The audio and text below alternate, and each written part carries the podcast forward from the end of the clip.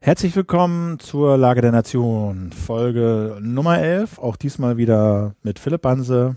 Und mit Ulf Burmeier. Herzlich willkommen. Schön, dass ihr wieder dabei seid. Zu unserem kleinen politischen Wochenrückblick.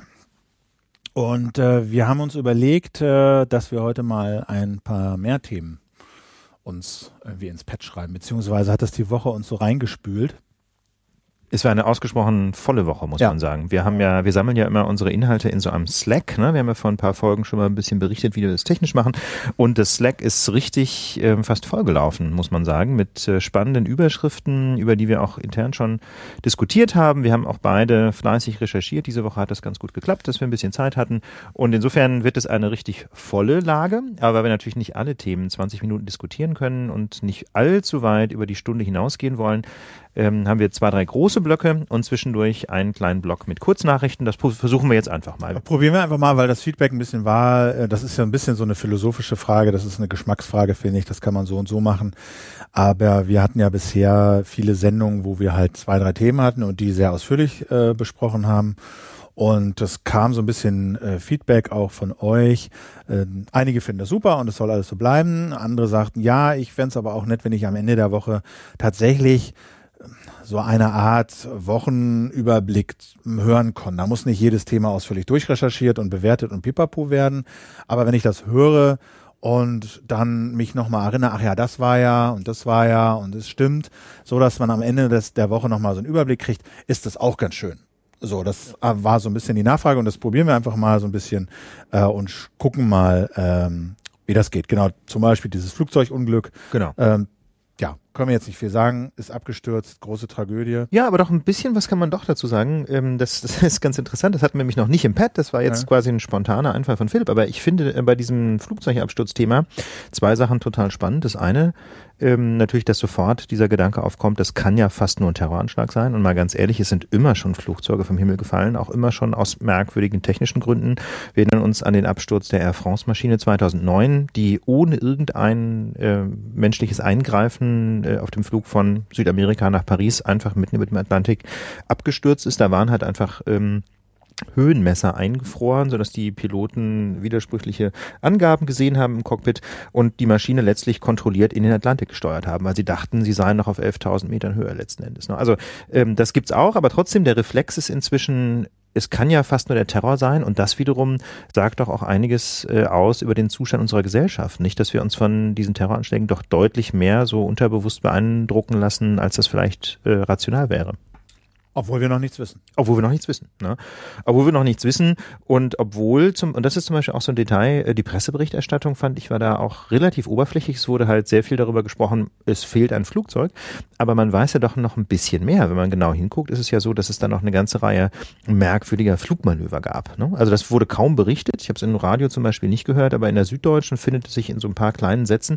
Ähm, da gab es ein paar merkwürdige Flugbewegungen. Irgendwie 90 Grad nach links, dann 360 nach rechts irgendwie. Ne? Ne? Und dann ist die Maschine noch auf drei bis 4.000 Meter eine Weile weitergeflogen. Und das ist ehrlich gesagt mit einem Bombenanschlag, jedenfalls nach meiner laienhaften Sicht, nicht so wahnsinnig gut vereinbar. Ne? Wenn eine Maschine in Luft auseinanderbricht, würde man nicht erwarten, dass sie absackt und weiterfliegt. Ne? Das klingt also aus meiner Sicht erstmal nicht für Terror, aber man weiß es nicht. Ähm, jedenfalls fand ich das interessant, äh, dass der Reflex äh, doch eben der ist. Und vielleicht muss man äh, bei der Gelegenheit auch nochmal einen Schritt zurücktreten und sagen, klar, kann Terror sein, aber bleiben wir doch erstmal entspannt und schauen wir doch mal, was wirklich geschehen ist. Das würde ich auch auf jeden Fall sagen. Also ich meine, diese ganzen Medien sind natürlich darauf angewiesen, weil sie ständig irgendwas liefern müssen, äh, irgendwie ständig das Gefühl haben, sie müssen da Updates liefern. Und deswegen erzählen sie dann häufig auch dasselbe, auch wenn man jetzt noch nicht so wahnsinnig viel weiß. Das äh, Problem und das Phänomen kennen wir schon, aber ich denke mal, alles, was wir bisher wissen, ist nicht so furchtbar viel. Ähm, und deswegen würde ich sagen, nehmen wir das mal so als Chronisten hier zur Kenntnis Genau. Und, ähm, gehört zu dieser Woche. Gehört irgendwie zu dieser Woche. Aber das war noch gar nicht der Blog Kurznachrichten, das war jetzt quasi nur so eine Art, äh, so eine Intermezzo. Art Preview, kleines, ja, kleines, genau. wie, wie es das so anfühlen kann. Genau, wie das so aussieht und das kommt dann gleich nochmal. Wir haben nämlich ein anderes großes Thema, äh, zu dem Philipp diese Woche auch schon fleißig gearbeitet hat. Stichwort Glyphosat, das Pflanzenschutzmittel, das EU-weit ähm, zurzeit noch zugelassen ist, aber die Zulassung endet am 30. Juni und die Diskussion darum hat sich in jüngster Zeit zugespitzt. Philipp, worum geht's da? Genau, also die aktuelle, der aktuelle Aufhänger in dieser Woche ist halt, dass äh, ein Ausschuss der EU-Kommission sehr intensiv und sehr aufgeregt und sehr strikt beobachtet und beäugt darüber berät, ob denn diese Zulassung für Glyphosat um weitere sieben oder vielleicht sogar 15 Jahre verlängert werden soll. Was ist Glyphosat?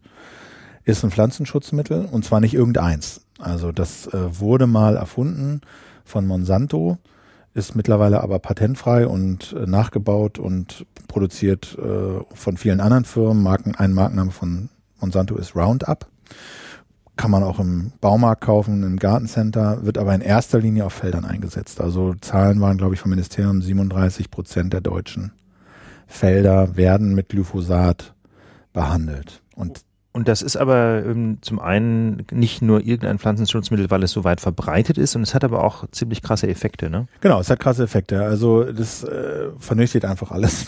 Da wächst das heißt, das ist mehr. verbrannte Erde. Ja, ja, so ein bisschen. Also äh, das ist so ein bisschen die Philosophie Flügen oder Glyphosat. Ne? Also äh, ähm, die lange haben halt Landwirte, um ihr um ihr Feld so quasi bestellen zu können, es einfach umgepflügt. So, das ist natürlich mit Arbeit und Pipapo verbunden und vielen anderen Sachen. Ähm, und dann kam halt äh, Glyphosat und äh, ja, das wird halt auf vielen Feldern eingesetzt und ist, glaube ich, ein großer Motor und Schmierstoffe eben diese industrielle Landwirtschaft. So. Und der, der Effekt von denen ist einfach, da ist alles weg. Und ich denke, das ist auch unbestritten. Das hat das Umweltbundesamt auch nochmal gemacht, äh, angebracht, diese Kritik. Das ist einfach ein Problem für die Artenvielfalt und die Biodiversität, wie das so heißt. Weil einfach da, wo das hingespritzt wird, nichts mehr wächst. So. Und dann das, was da nicht mehr wächst und die Tierchen, die da nicht mehr sind, können dann eben auch nicht mehr als Futter zur Verfügung stehen für andere Tierchen, die jetzt nicht getroffen werden und so. Das ist, denke ich, ist unstrittig, dass das äh, zumindest äh, einen großen negativen Einfluss auf diese Artenvielfalt und äh, Pflanzenvielfalt hat. Okay, das ist eine Kritik an Glyphosat, die als solche nicht umstritten ist, aber wenn ich das richtig verstanden habe, gibt es ja noch die zweite Kritiklinie, die sich auf die Gefahr für den Menschen bezieht. Richtig. Und da ist die Frage Krebsgefahr. So, ne? Und das ist deshalb so umstritten, weil es da interessanterweise eine ganze Handvoll eigentlich sehr renommierter Institutionen gibt, die sich dieses Themas angenommen haben und gefragt haben und, und geguckt haben, ist Glyphosat nun krebserregend für den Menschen oder nicht? Und diese Institutionen sind zu zum Teil gegensätzlichen Erkenntnissen gekommen.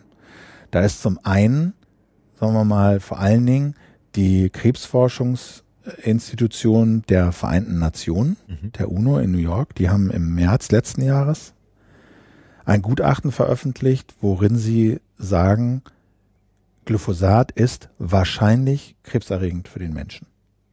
Das war große Aufregung. Dann kam das deutsche Bundesinstitut für Risikobewertung, das ist eine Bundesbehörde, ähm, bei der Monsanto die Unterlagen einreichen muss für die europaweite Genehmigung.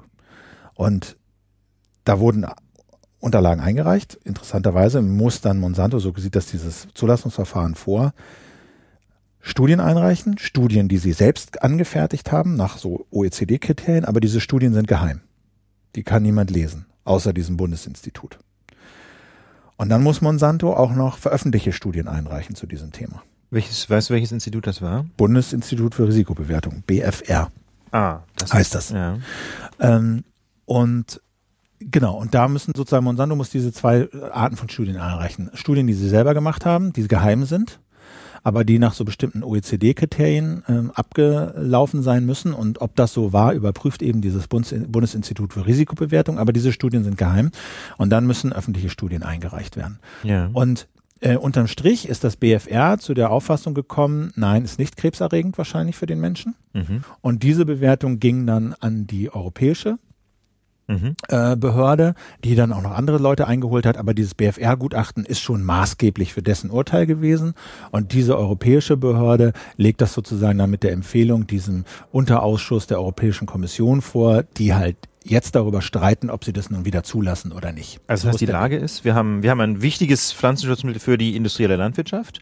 Wir haben klare, sagen wir mal, Umweltprobleme. Wir haben eine umstrittene Frage, wie steht es denn eigentlich mit den Risiken für den Menschen? Aber ich glaube, fest steht, dass Glyphosat-Rückstände schon in Menschen gefunden wurden, in Muttermilch, äh, im, im Bauchfett. Also es gab da schon verschiedene Hinweise, dass es, dass das Zeug auf jeden Fall in Nahrungsmitteln. Ja, genau. Das findet man. Es, es findet seinen Weg ja, in den Menschen. Genau. Das kann man schon mal sagen. Das kann man sagen. So. Und das war so das BFR. Das war also dieses Institut der der der der der Weltgesundheitsorganisation. Dann das BFR das deutsche BFR hat gesagt, nein, ist wahrscheinlich nicht krebserregend. Dem ist die europäische Behörde gefolgt, fußend auf diesem BFR-Gutachten.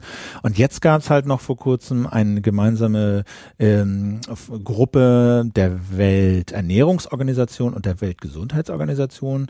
Und die haben gesagt, auch wahrscheinlich nicht krebserregend. Also in anderen Worten, die, die Lage ist verwirrend. Die Lage ist verwirrend und eben widersprüchlich. Mhm. So, und da fragt man sich natürlich, ja, was gilt denn jetzt? So, das ne? heißt, jetzt muss im Grunde eine politische Entscheidung getroffen werden auf EU-Ebene, wenn ich es richtig verstehe. Ne? Denn bis Ende Juni ist das bislang zugelassen, aber diese Zulassung läuft aus. Das heißt, wenn die EU keine Mehrheit findet für eine Wiederzulassung, für eine Verlängerung, äh, dann wäre Glyphosat in Europa nicht mehr zugelassen. Genau, denn die, denn die Zulassung läuft aus.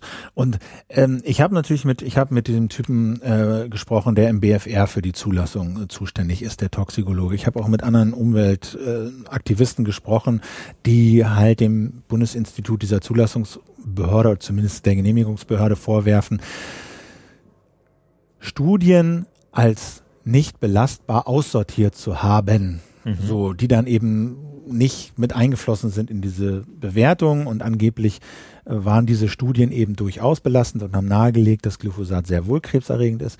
Ich glaube, der große Unterschied, äh, auf dem diese unterschiedliche Bewertung eben fußt, ist einerseits, dass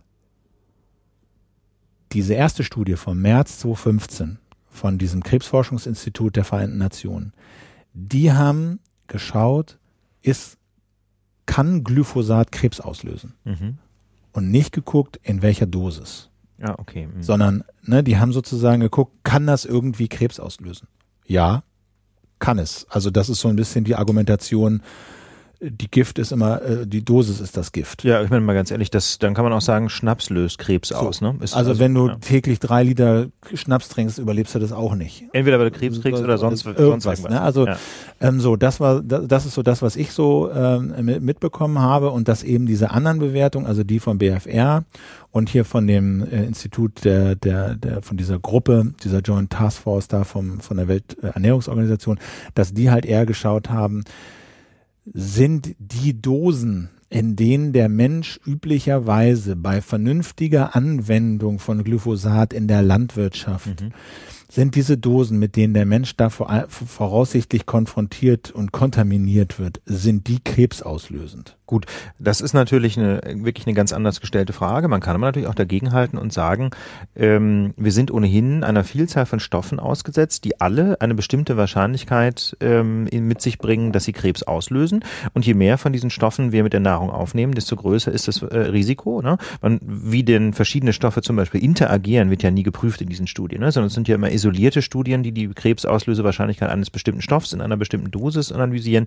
Und insofern nach dem Vorsorgeprinzip, ja, haben wir schon mehrfach diskutiert in dieser Sendung, Stichwort TTIP, ne, Vorsorgeprinzip in Europa, ähm, strengere Kriterien in den USA, könnte man ja argumentieren, wenn man das nicht unbedingt zwingend braucht, das Glyphosat, wäre es doch vielleicht weise, auf dessen Anwendung einfach zu verzichten.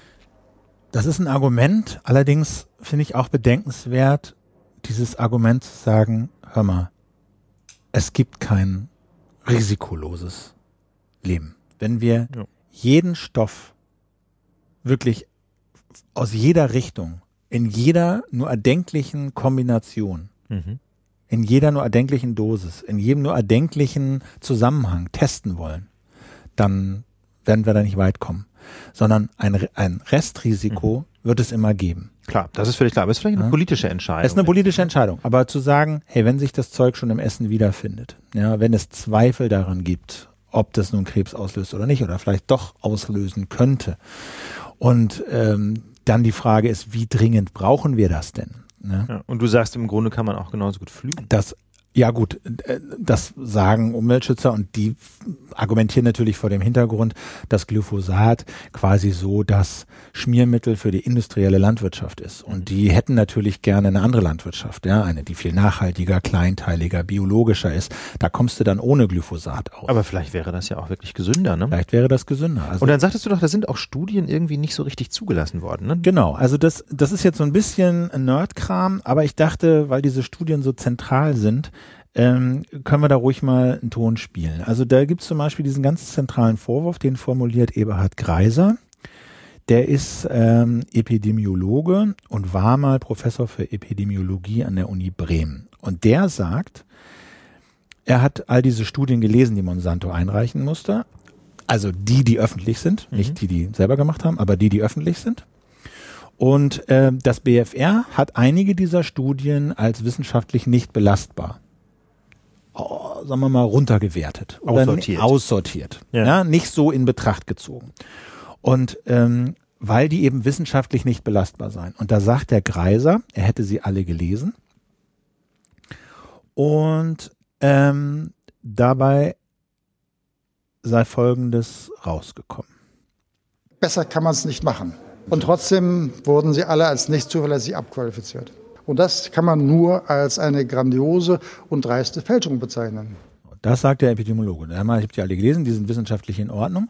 Da geht es um die, da, er sagt, die waren, ähm, und wie, wie soll ich das erklären? Und das BFR entgegnet, ja, ist richtig, wir haben die aussortiert, aber nicht, weil die nicht belastbar waren und auch nicht, ähm, weil sie falsch waren, sondern weil sie nicht aussagekräftig waren. Also ähm, es wurde zum Beispiel gefragt, hören Sie, Sie sind mit Glyphosat konfrontiert worden, rauchen Sie denn auch? Trinken Sie denn auch Alkohol? Haben Sie andere Krankheiten?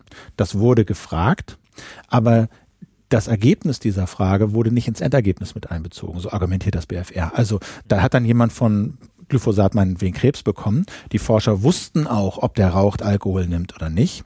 Aha. Aber wie sich mhm. diese Erkenntnis auf diese Krebsdiagnose auswirkt, das sei in diesen Studien eben nicht dargestellt worden, sagt dieser Herr Pfeil, Rudolf Pfeil, der eben Toxikologe am BFR ist und diese Zulassung äh, geleitet hat. Und der sagt halt zu dieser Kritik vom Herrn Greiser, kann sagen, Herr Greiser hat unsere Monographie möglicherweise gelesen, aber nicht gründlich gelesen oder hat sie dann missverstanden. Weil wir haben die Studien nicht deswegen als not reliable erklärt, weil wir die Studien als wissenschaftlich schlecht durchgeführt angesehen haben, sondern wir müssen diese Studien im Hinblick auf die Bewertung des Wirkstoffes Glyphosat betrachten. Und wenn dort dann bestimmte Angaben nicht gemacht werden, dann ist es für uns unerheblich, ob die Angaben im Fragebogen vielleicht abgefragt wurden. Wenn sie aber hinterher in der Publikation nicht berichtet werden, welchen Einfluss hatte zum Beispiel das Rauchverhalten? Welchen Einfluss hatte der Alkoholkonsum oder andere Lifestyle-Faktoren auf das Ergebnis? Dann sind die Studien eben für uns nicht oder nur eingeschränkt verwendbar. So kam es halt dazu, dass bestimmte Studien ausgesortiert wurden und das BFR sagt, irgendwie diese Diskrepanz zwischen dem, was die UNO rausgefunden hat und dem, was wir rausgefunden ist, dass die sagen, die UNO, ähm, dieses im März 2015 veröffentlichte UNO-Gutachten, was sagt wahrscheinlich krebserregend, die hätten wiederum nicht die Originalstudien zur Rate gezogen, sondern nur Zusammenfassungen und eben nicht die mhm. Dosis untersucht, sondern nur gesagt, ist das irgendwie krebserregend, ja oder nein? Also mit anderen Worten, es ist so ein bisschen wie in der Juristerei, zwei Toxikologen, ja. drei Meinungen. Drei Meinungen, so ein bisschen. Und, und, und ja. das heißt also letzten Endes muss man sagen, es lässt sich vermutlich wissenschaftlich nicht so richtig entscheiden. Es gibt ein Risiko, wie hoch das wirklich ist, weiß man nicht so recht.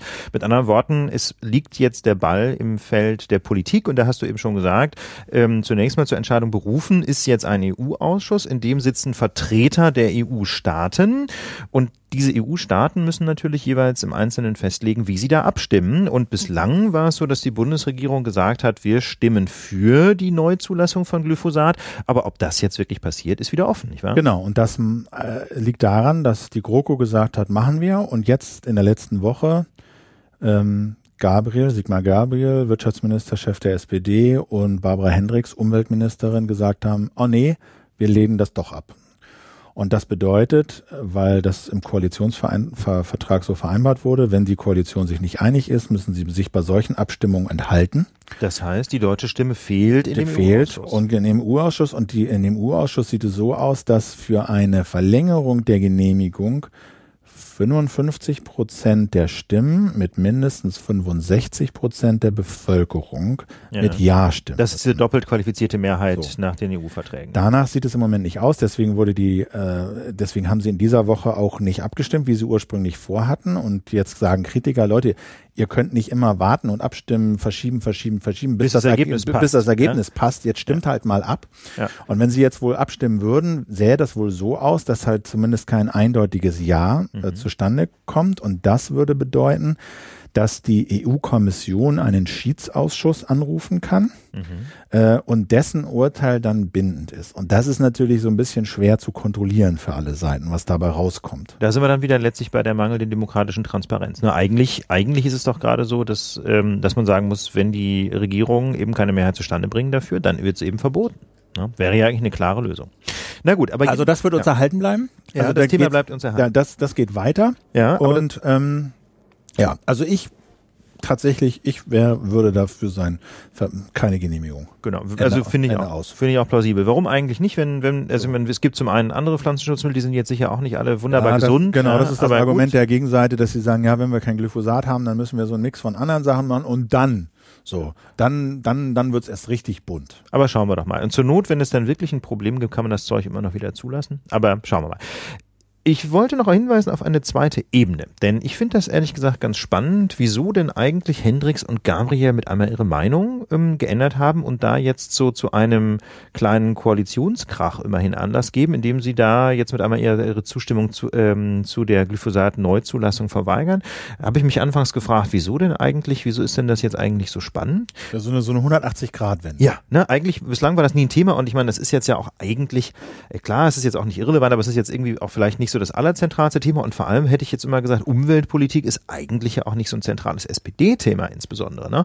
Aber ähm, dazu wiederum hat die Süddeutsche Zeitung was ganz Spannendes ausgebuddelt. Ja, die haben geschrieben, naja, offensichtlich ähm, gab es da Aufstand in der SPD-Fraktion, alle sind unzufrieden mit Gabriel und dass er so viel hat klein beigeben müssen, dass man sich profilieren muss. Und dann hat Gabriel wohl gesagt, ja, dann äh, profilieren wir uns doch mal und setzen uns ab von unserem übermächtigen großen Koalitionspartner. Ja. Und hat gesagt, nö, bei Glyphosat, da machen wir nicht mehr mit. Der Landwirtschaftsminister Schmidt ist völlig an die Decke gegangen von der CSU, so nach dem Motto, hä, wie kann das denn sein? Ja, der ist übrigens, Schmidt sagt auch nicht einfach zulassen, sondern er sagt, ja, die Zulassung muss so ein bisschen an Bedingungen geknüpft sein. Darf nur von Profis eingesetzt werden und nicht so im, ne, nicht im Baumarkt, nicht im Baumarkt, nicht im Baumarkt und Omi soll ihre Rosen damit auch nicht äh, platt, machen. platt machen dürfen und so, ne? Ähm, und damit könnte man das dann schon regulieren. Okay, kann sein. Jedenfalls äh, fanden wir das dann ganz interessant, mal ja. zu gucken, in was für einem Zustand ist denn diese SPD? Ja, ganz genau. Wenn die jetzt nämlich, wenn die jetzt nämlich ein so vergleichsweise peripheres Thema mit einmal hochzonen, ja, und aufpusten, um da so einen Koalitionskrach zu provozieren, dann muss man sagen, ganz offensichtlich ähm, liegen da doch die Nerven ganz schön blank. Aber wir haben uns gedacht, äh, da wollen wir nicht nur spekulieren, sondern da holen wir uns mal einen Experten, ähm, ans Mikrofon oder ans Telefon und wir sind sehr froh, dass wir heute begrüßen können Sven Böll aus der Hauptstadtredaktion des Spiegel. Ist er schon da? Ganz herzlich willkommen, Herr Böll, ähm, äh, ja, Korrespondent, Hauptstadtkorrespondent beim Spiegel. Ähm, wir wollten mit Ihnen mal ein bisschen über die SPD reden, den Zustand. Und am, die erste Frage wäre, ähm, was uns so interessiert ist, können Sie mal beschreiben, wie das in der SPD, speziell so in der SPD-Führung jetzt aussieht angesichts dieser miesen Umfragewerte, Suche nach einem Kanzlerkandidaten, irgendwie relativ orientierungslos, thematisch, zumindest von außen sieht es so aus. Können Sie mal so für Leute beschreiben, wie das so in der SPD aussieht? Na, ich würde sagen, es ist eigentlich in der Parteispitze relativ einfach. Es gibt ganz viele Leute, die glauben, dass Sigmar Gabriel weder der richtige Parteivorsitzende noch der richtige Kanzlerkandidat ist. Aber keiner traut sich, dass er es besser kann, ihn zu stürzen und zu sagen, ich kann es besser. Also man kann auch sagen, wenn man es ein bisschen zuspitzt, Sigmar Gabriel ist von Feiglingen umgeben, die alle lästern, aber die sich nicht trauen. Und das fasst, glaube ich, die, die Lage in der Parteiführung ganz gut zusammen. Was ist denn mit diesen ganzen Kandidaten, die da so zur Debatte stehen? Der Außenminister Steinmeier oder Olaf Scholz aus Hamburg oder Andrea Nahles oder wer ist da noch so im Gespräch? Äh, hier der Vorsitzende des Europaparlaments, Martin Schulz. Ähm, wollen die alle nicht? Taugen die alle nicht? Nee, bei jedem sind die, sind die Gründe unterschiedlich. Ne? Also Herr, Herr Steinmeier, ähm, es wollen schon viele, dass Herr Steinmeier äh, zum Beispiel Kanzlerkandidat wird, aber Herr Steinmeier möchte das nicht, weil Herr Steinmeier hat eine Erfahrung gemacht 2009, dass auch Popularität und dass auch Unterstützung von allen, die sagen, du musst das unbedingt machen, am Ende nichts hilft. Äh, 2009 war das schlechteste Ergebnis, das die SPD je eingefahren hat bei einer Bundestagswahl. Und ähm, dass Frank-Walter Steinmeier jetzt nicht besondere Lust verspürt, sich darauf nochmal einzulassen, zumal dann wiederum hinzukommt ähm, die Erfahrung aus dem Bundestagswahlkampf 2013, wo ja ein Kandidat permanent Querschüsse vom Parteivorsitzenden äh, über sich ergehen musste, ähm, hat Herr Steinmeier schon vor langem klargemacht, dass er das auf keinen Fall machen will. So. Und bei den anderen würde ich immer sagen, muss man sich ernsthaft die Frage stellen, würden dies denn, traut man denen zu, dass sie es besser machen, dass sie erfolgreicher sind? Also Olaf Scholz mag ein erfolgreicher Hamburger erster Bürgermeister sein, aber ob er bundesweit Zugkraft hat, ich würde da ein Fragezeichen machen. Und das gilt auch, auch für die anderen. Also man, weil man muss ja immer, man kann Sigmar Gabriel sicherlich viele Vorwürfe machen, aber ich finde, man muss immer zur Fairness gehört an, dass man auch sagt, er hat wahnsinnig viele Stärken. Also er ist eine eine echte Rampensau, äh, so wie Schröder das auch war. Und ähm, sowas ist in einem Wahlkampf und für, für Wahlkampfzeiten eigentlich immer ganz gut. Das ist sicherlich richtig. Ähm, und es gibt ja auch durchaus Beispiele dafür, dass die SPD ähm, zugkräftige Spitzenkandidaten oder vor allem Kandidatinnen ins Rennen geschickt hat. Äh, die jüngsten Beispiele sind eigentlich Hannelore Kraft aus Nordrhein-Westfalen ähm, oder Malu Dreyer aus Rheinland-Pfalz, die ja beide sehr gute Ergebnisse eingefahren haben. Aber wenn man jetzt mal davon ausgeht, dass Sigmar Gabriel jedenfalls in der breiten Bevölkerung an diese beiden Damen nicht, äh, nicht heranreicht, äh, was seine Popularität, seine Zugkraft angeht, gibt es denn nicht auch noch Inhalt? Inhalte, mit denen die SPD punkten kann. Äh, das Personaltableau haben wir ja uns gerade schon angesehen. Ähm, aber ähm, Gibt es denn nicht auch noch so was wie eine Mission der SPD? Sehen Sie ähm, da bestimmte Fragen, politische Fragen, die auf der Agenda stehen und äh, mit denen die SPD äh, für sich werben könnte? Also die SPD ist wahrscheinlich stärker als alle anderen Parteien hin und her gerissen zwischen Traditionalismus oder zwischen Traditionalisten und Modernisierern. Es gibt in der SPD den ganz starken Modernisierungsflügel, es gibt aber auch einen sehr starken Traditionalistenflügel. Jetzt mal vereinfacht gesagt, der Traditionalistenflügel ähm, sagt eher, wir müssen die Rente mit 67 zurücknehmen, wir müssen mehr so, soziale äh, Wohltaten oder den Sozialstaat ausbauen. Wir müssen an der Stelle nachjustieren, da nachjustieren. Also eher klassische SPD. Und dann gibt es einen Modernisierungsflügel, der sicherlich eher auf der Seite ist Fortsetzung des Agenda-Kurses oder dass man dazu steht, dass man die Reformen damals gemacht hat und dass man offensiv sagt, die sind auch Teil oder ein, eine Begründung dafür, warum es uns heute gut geht und ähm, wir müssen eher noch mehr liberalisieren. Also man kann ja jetzt auch sagen, dass eine Deregulierung von Dienstleistungsmärkten auch für die sogenannten kleinen Leute Vorteile bringt, weil tendenziell dann die Preise sinken. Solche Sachen. Aber die SPD ist da hin und her gerissen zwischen diesem Modernisierungsflügel und dem Traditionalistenflügel. Und sie ist ja nicht die einzige sozialdemokratische oder sozialistische Partei in Europa oder der, die unter diesem Problem leidet. Also man äh, sieht es im Moment in Frankreich, man sieht es in Österreich. Es ist einfach auch wahnsinnig schwer. Also die SPD ist natürlich auch ein bisschen Opfer ihres eigenen Erfolges. Also sie hat jahrzehntelang dafür gesorgt, Bildungsaufstieg, dass Menschen, die nicht aus dem akademischen ähm, Elternhaus kommen, in, in, ähm, an die Uni gehen können, Abitur machen können, an die Uni gehen können. Und die Leute verdienen irgendwann gut und die fragen sich dann, die sind im Prinzip aus diesem sozialdemokratischen Milieu oft rausgewachsen.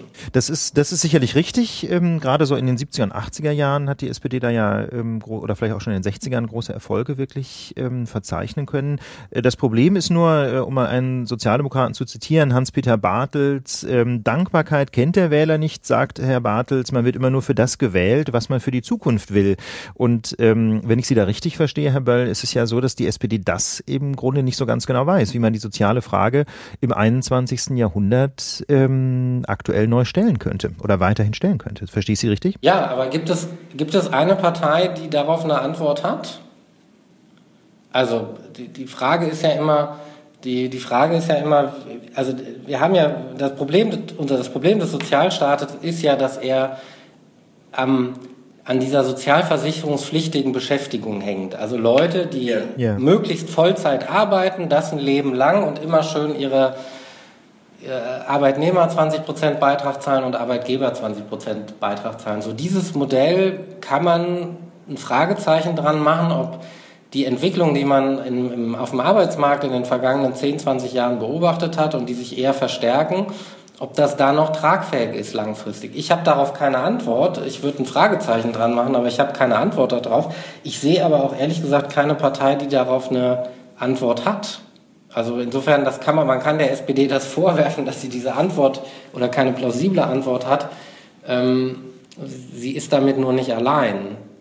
Und wie sehen Sie das denn jetzt? Also wie geht's denn jetzt äh, weiter? Ich meine, es stehen eine ganze Reihe von Wahlen an. Also die Bundestagswahl ist da sicherlich äh, so die größte, der, der größte Termin. Aber im September gibt es Landtagswahlen in Mecklenburg-Vorpommern, in Berlin, dann im Mai in NRW.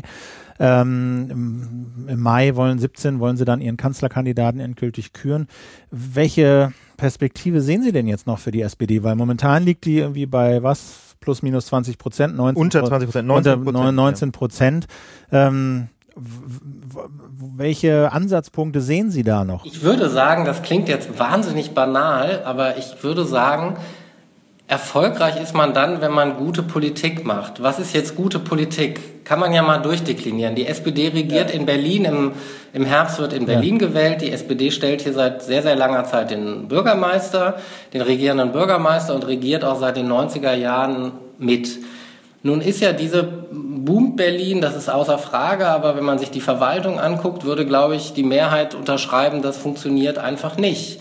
So, das sind aber Sachen, die Leute bewegen. Die innere Sicherheit in Berlin ist ein, ist ein Thema, was viele Menschen bewegt. Und ich würde immer die These vertreten, die innere Sicherheit ist ein klassisches SPD-Thema, weil nur Leute, die gut verdienen, sich einen schwachen Staat leisten können. So. Da muss man jetzt sagen, hat die SPD hier in den vergangenen 15 Jahren das erfolgreich gemacht? Kann man ja ein Fragezeichen machen. Hannelore Kraft inszeniert sich als Landesmutter, aber Nordrhein-Westfalen hat das schwächste Wirtschaftswachstum von allen Bundesländern inzwischen. So, ist das gute Politik? Das ist die Frage und dies, die muss man beantworten. Also ich finde, es gibt keine, das Problem ist ja, dass die Menschen heute einfach dann, früher haben sie, die, haben sie die SPD auch gewählt, wenn sie mit ihr unzufrieden waren oder wenn sie gesagt haben, oh, das war jetzt aber nicht besonders dolle. Und heute wechseln sie einfach oder gehen nicht mehr zur Wahl. Das heißt, eine Partei muss heute viel stärker um Unterstützung kämpfen. Und ich würde jetzt mal bei Nordrhein-Westfalen und bei Berlin, unabhängig von der Frage, ob es jemand anderes, eine andere Partei es besser machen würde, sagen, dass die Regierungspolitik nicht besonders erfolgreich ist. Aber was heißt denn das auf Bundes, auf was heißt denn das auf Bundesebene? Ich meine, da äh, Sigmar Gabriel verkörpert ja geradezu äh, diesen Spagat, den Sie ja auch vorhin beschrieben haben, dass er einerseits für TTIP ist und sich für Rüstungsexporte stark macht, gleichzeitig aber auch immer äh, quasi den Mindestlohn nach oben hält als als große Errungenschaft der der, der großen Koalition. Was wären denn das jetzt noch für äh, Politikfelder für Gesetze, Maßnahmen, Richtungen, in die die SPD noch gehen kann und wo sie sich beweisen kann? Auf Bundesebene leidet die SPD mit Sicherheit darunter, dass es eine, also eine sozialdemokratische Regierung unter einer sozialdemokratischen Kanzlerin gibt, die einfach einer anderen Partei angehört. Also die wichtigsten Projekte dieser Bundesregierung, nehmen Sie den Mindestlohn, nehmen Sie die Rente mit 63, was auch immer, sind klassische SPD-Projekte. Das, was jetzt umgesetzt werden soll, Werkverträge, Leiharbeit etc., ist alles, sind alles klassische SPD-Projekte. Nur auch da, die, in der SPD war ja immer oder herrscht Verwunderung darüber, dass man, obwohl man alle Projekte umgesetzt hat, nicht über das Bundestagswahlergebnis von 2013 hinauskommt. Nur 2013 haben 25 Prozent der Wähler die SPD für Projekte ABC gewählt. Dann hat die SPD Projekte ABC umgesetzt. Warum soll dann jemand mehr SPD wählen? Das ist das Problem mit der Dankbarkeit. Ne? Es gibt eben keine Dankbarkeit. Ja, aber warum soll das jemand, der nicht SPD gewählt hat, SPD wählen, weil die SPD ein SPD-Projekt umgesetzt hat? Also das ist ja, das ist, ist ja fast schon schizophren. Okay, und nochmal ähm, noch in die Zukunft geblickt. Ähm, wenn Sie sagen, die SPD hat durchaus eine ganze Reihe von Projekten jetzt in der Großen Koalition umgesetzt, äh, dann spricht das ja doch zumindest für Gestaltungskraft der SPD oder Mitgestaltungskraft. Welche Projekte könnte sie sich denn jetzt ähm, für die Zukunft vornehmen, die dann möglicherweise auch in einem Bundestagswahlkampf 2017 ähm, Wählerinnen und Wähler begeistern könnten und insbesondere die, die Sigmar Gabriel auch effektiv verkörpern könnte? Ne? Man braucht ja auch immer so eine gewisse Konkurrenz zwischen Kandidaten und und Programm. Ja, zumindest ist das hilfreich, wie man beim, bei Steinbrück und dem Klassenkampf, Wahlkampf der SPD gesehen hat, dass das nicht so ganz, dass, dass äh, die Menschen das merken, wenn das nicht passt. Naja, im Moment zeichnet sich ab, es ist noch früh, aber es zeichnet sich ab, dass die SPD ganz stark einen, ja, einen sozialen Wahlkampf führen wird ketzerisch könnte man sagen, Klassenkampf-Wahlkampf, aber das, ich würde mir das jetzt gar nicht zu eigen machen. Aber es wird sicherlich ein ganz großes Projekt, die Gerechtigkeitsfrage, äh, wird die SPD in den Mittelpunkt stellen. So, und da ist die Frage, das ist, das ist ehrenhaft, dass sie das macht, aber ähm, ob das aufgeht, weiß man natürlich nicht, weil das Problem ist natürlich, dass ganz viele, also eine große Mehrheit der Deutschen der Meinung ist, es ging, gehe ungerecht zu in Deutschland und es gibt ja auch Statistiken, die das belegen und, und, und. Nur wenn man dann in den Wahlkampf zieht und macht konkrete Vorstellungen, wie man diese Ungerechtigkeiten beheben will, dann merken ja ganz viele Menschen, die dachten, sie seien gar nicht reich, dass sie nach Definition der SPD reich sind und äh, davon betroffen sind. Und ob diese, ob das aufgeht, ähm, das Kalkül, das wird man sehen und wird sich zeigen müssen. Also das sind dann so Themen wie Bürgerversicherung, Erbschaftssteuer. Ja, nehmen Sie die Erbschaft. Die Erbschaftssteuer ist ein, die Erbschaftssteuer ist ein gutes Beispiel. Die Erbschaftssteuer ist eine weitgehend fiktive Steuer. Also das Erbschaftssteueraufkommen ist angesichts der Summe, die in Deutschland vererbt wird, verschwindend gering. Es wäre sicherlich sozial zu sagen, ähm, wir machen eine richtige Erbschaftssteuer, zum Beispiel 10% auf alles. Jeder, der erbt, muss davon 10% abtreten. Gibt auch Schwierigkeiten bei, aber könnte man ja mal sagen, dass das wirklich jeder, man macht noch einen Freibetrag von 500.000 Euro und alles, was darüber hinaus ist, muss jeder 10% abgeben. Dann würden auch die, würde auch bei Aldi und bei, bei Familienunternehmen, wenn die erben, äh, Erbschaftssteuer gezahlt. Das Problem ist nur, dass dann immer dieses Oma ihr klein Häuschen, dann fühlen sich ganz viele Leute, denken dann, oh Gott, die SPD will mir jetzt ans Portemonnaie. So, und das ist einfach im, in der Theorie klingt das immer wahnsinnig einfach, in der Praxis äh, ist das dann schwierig. Vermögensteuer ist genauso ein Beispiel. Vermögensteuer ist in der, klingt in der Theorie wunderbar gut, weil keiner denkt, er sei vermögend und deswegen jeder denkt, ja, Vermögensteuer bin ich dafür, trifft ja nur die anderen. Äh, nur in der Praxis äh, hat die SPD das ja auch schon mehrfach in Wahlprogrammen gehabt. Das lässt sich einfach wahnsinnig schwer umzusetzen. Das würde jetzt, glaube ich, zu kompliziert. Aber es geht da ja vor allem um Privat- versus Betriebsvermögen bei Unternehmern. So, es ist einfach ja, ja. wahnsinnig schwierig. Und ähm, ja, das heißt, Sie, Sie glauben noch nicht, dass es der SPD gelingen kann, ähm, ein, ein glaubwürdiges Programm zu entwickeln, das eben zum Beispiel die soziale Frage oder die Gerechtigkeitsfrage nicht nur stellt, sondern, äh, sondern auch Ansätze zeigt für eine Antwort auf diese Frage, die dann wiederum Wählerinnen und Wähler überzeugen könnte. Ich glaube zumindest, dass das wahnsinnig schwierig ist, weil äh, oft heißt Umverteilung, heißt, heißt sozial, mehr Gerechtigkeit heißt unter anderem Steuererhöhungen für bestimmte, für bestimmte Bereiche. Man muss ja diese Steuererhöhung könnte, kann man ja nehmen, damit der Staat mehr Geld hat, um bessere Bildung, was auch immer. Oder man nimmt sie, um die Steuern für, für einen Teil der Bevölkerung zu senken. Könnte man ja auch machen. Aber ähm, wenn man mit Steuererhöhungsankündigungen für 10% der Bevölkerung in den Wahlkampf zieht, zeigt die Erfahrung, dass trotzdem 80% denken, die wollen auch mir an, ans Portemonnaie. Glauben Sie, dass äh, Sigmar Gabriel bis zur Bundestagswahl dabei ist? Als Vorsitzender oder vielleicht Kandidat oder tritt er vor zurück? Also ich, dass Sigmar Gabriel zurücktritt von sich aus, glaube ich nicht. Ähm, die Frage ist, die, das ist jetzt wirklich Kaffeesatzleserei. Die Frage ist, ob irgendwann eine Situation entsteht, wo jemand sagt, es geht nicht mehr. Die könnte entstehen, wenn äh, die AfD in Mecklenburg-Vorpommern stärkste Partei wird und äh, die SPD dort Juniorpartner einer schwarz-roten Koalition wird, wenn in Berlin Herr Müller bei 22 Prozent landet und nur mit Ach und Krach eine Koalition gezimmert bekommt. Und sie kann natürlich entstehen, wenn Nordrhein-Westfalen verloren geht. Aber da sind viele Wenns. Wer danach, wer danach rückt, ist auch offen. Genau, das wollte ich nämlich gerade fragen. Also wenn man sich so die zweite Reihe anguckt, ähm, ich habe den Eindruck, dass Katharina Barley als ähm, Generalsekretärin sehr gute Arbeit macht, aber ansonsten äh, habe ich den Eindruck, sieht es nicht wahnsinnig gut aus in der zweiten Reihe, insbesondere nicht bei ähm, mit, mit Kandidatinnen oder Kandidaten, die auch tatsächlich Lust hätten zum großen Sprung, oder? Gut, da würde ich jetzt zur Verteidigung der SPD sagen, dass das jetzt wiederum kein rein sozialdemokratisches Phänomen ist. Na, aber wir sprechen ja gerade über die SPD, ne? Also wir können dann andermal mal die, die, die äh, Personalreserve der Union analysieren. Das ist vielleicht ähnlich, ähnlich dünn.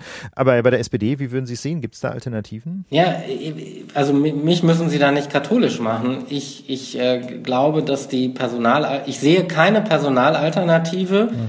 bei der ich den Eindruck hätte, dass der oder die den Turnaround für die SPD schafft. Und ist das denn, äh, ist das denn ein Problem, wenn wir dann nach, nach äh, im Herbst 2017 eine SPD haben, die bei unter 20 Prozent liegt und nicht mehr wirklich legitim Volkspartei genannt werden kann? Wirft das unser gesamtes parlamentarisches System durcheinander oder ist das, ist das dann so und damit werden wir uns irgendwie ab, ab, abfinden und alles bleibt, wie es ist. Ja, also ich, ich bin immer vorsichtig mit äh, äh, den, der Weltuntergang wird in Deutschland sehr häufig vorhergesagt. Ich glaube nicht, dass, der, dass die Welt davon untergeht. Wir können sich in den Niederlanden angucken, die PVDA, die war früher mal Regierungs, hat man früher einen Ministerpräsidenten gestellt, ist heute, glaube ich, bei acht Prozent. Ähm, die Niederlande, soweit ich das beurteilen kann, existieren immer noch. Ich glaube, dass insgesamt unser Parteiensystem, das ist ja auch keine neue Erkenntnis, fragiler und volatiler wird. Es wird halt fünf bis sechs Parteien geben. Davon werden viele Parteien, wenn man jetzt mal im Moment sich die Umfragesituation anguckt, werden wir die meisten Parteien zwischen 5 und 20 Prozent haben und wir haben dann noch eine Union, die um die 30 Prozent schwankt. Es wird natürlich dann schwieriger, Koalitionen zu bilden, aber da gilt, finde ich, das alte Prinzip, dass jede demokratische Partei versuchen muss, gemeinsam eine Koalition schmieden zu können. Und ich glaube, wir werden dann noch die ein oder anderen Berührungsängste haben, aber ähm, das wird sich schon ausruckeln und die Republik wird davon, glaube ich, nicht untergehen. Also ich glaube auch immer, also die, die, die je unerfolgreicher die sogenannten etablierten Parteien sind, desto erfolgreicher sind populistische Parteien. Das heißt, je stärker die AfD ist, desto mehr ist es ein Versagen der Parteien, die schon da waren. Und eigentlich sollte das ein Ansporn für die Parteien sein, äh, einfach, was ich eben sagte, bessere Politik, erfolgreichere Politik zu machen. Und nicht irgendwie die AfD, ich glaube, dass es nichts bringt, die AfD immer zu beschimpfen, sondern das macht sie nur noch stärker, sondern die Antwort darauf ist an Hannelore Kraft, an Herrn Müller in Berlin, an Hannelore Kraft in Düsseldorf und woanders, macht einfach so gute Politik, dass die Menschen keinen Anlass haben, eine AfD zu wählen. Die Antwort auf die AfD kann nur lauten, die anderen Parteien müssen bessere Politik machen. Das war im Interview mit der Lage der Nation Sven Böll aus dem Hauptstadtbüro des Spiegel. Ganz herzlichen Dank, Herr Böll, und noch einen schönen Tag. Danke gleichfalls. Tschüss. Also, jetzt kommen wir so Talü Talü, äh, Kurznachrichtenüberblick. Leute, nimmst du schon wieder auf? Jetzt? Ja, klar. Ja, ja. ja, ähm, ja. Äh, genau. so, so viel zur großen Politik. Jetzt kommt, jetzt kommt äh, ähm, unser Kurznachrichtenüberblick. Genau. Genau. Wie, genau. Wir schalten, nee, genau. Mehr, wie heißt das in, den, in der Heute-Journal immer? Ähm, Kurznachrichten mit wie heißt dieser Typ? Kurznachrichten mit, mit Philipp Banse und, genau, und mit Ulf Burmeier. Genau. Hallo. Aber wie, wie, heißt denn, wie heißen denn diese, wie heißt denn Gundula Gause? Ach so. Genau. die bist du, bist du jetzt genau. die Gundula? Ich mach die Gundula. Du machst die Gundula. Ich mach die Gundula, genau. genau. Und zwar ist jetzt ja in dieser Woche endlich, endlich beschlossen worden, diese Kaufprämie für Elektroautos, über die ja, wir cool. auch schon ausführlich und viel kritisiert hier berichtet haben. Und treue ja, Hörerinnen und Hörer wissen im Grunde genau, alles. Ja? Wissen alles. Es gibt 4000 Euro pro Kauf eines Elektroautos und 3000 für einen Plug-in-Hybrid, also ein Auto, was man an der Steckdose aufladen kann und was auch mit fossilen Brennstoffen fährt. Äh, 2000 oder sagen wir mal, die Hälfte kommt von der Autoindustrie über einen Preisnachlass wo ich mich frage, den hätten sie wahrscheinlich sowieso gegeben.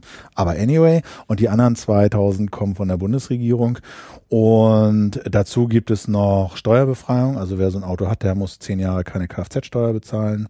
Das wurde jetzt also beschlossen. Ich finde, das äh, sind wir hier der Vollständigkeit halber noch einmal schuldig. Und nur um, nur um nochmal klar zu machen, dass wir hier mit dieser Bewertung, dass das alles totaler Murks ist, nicht alleine dastehen, habe ich mir hier noch den O-Ton besorgt vom Vorsitzenden des Wissenschaftlichen Beirats für Umweltfragen der Bundesregierung.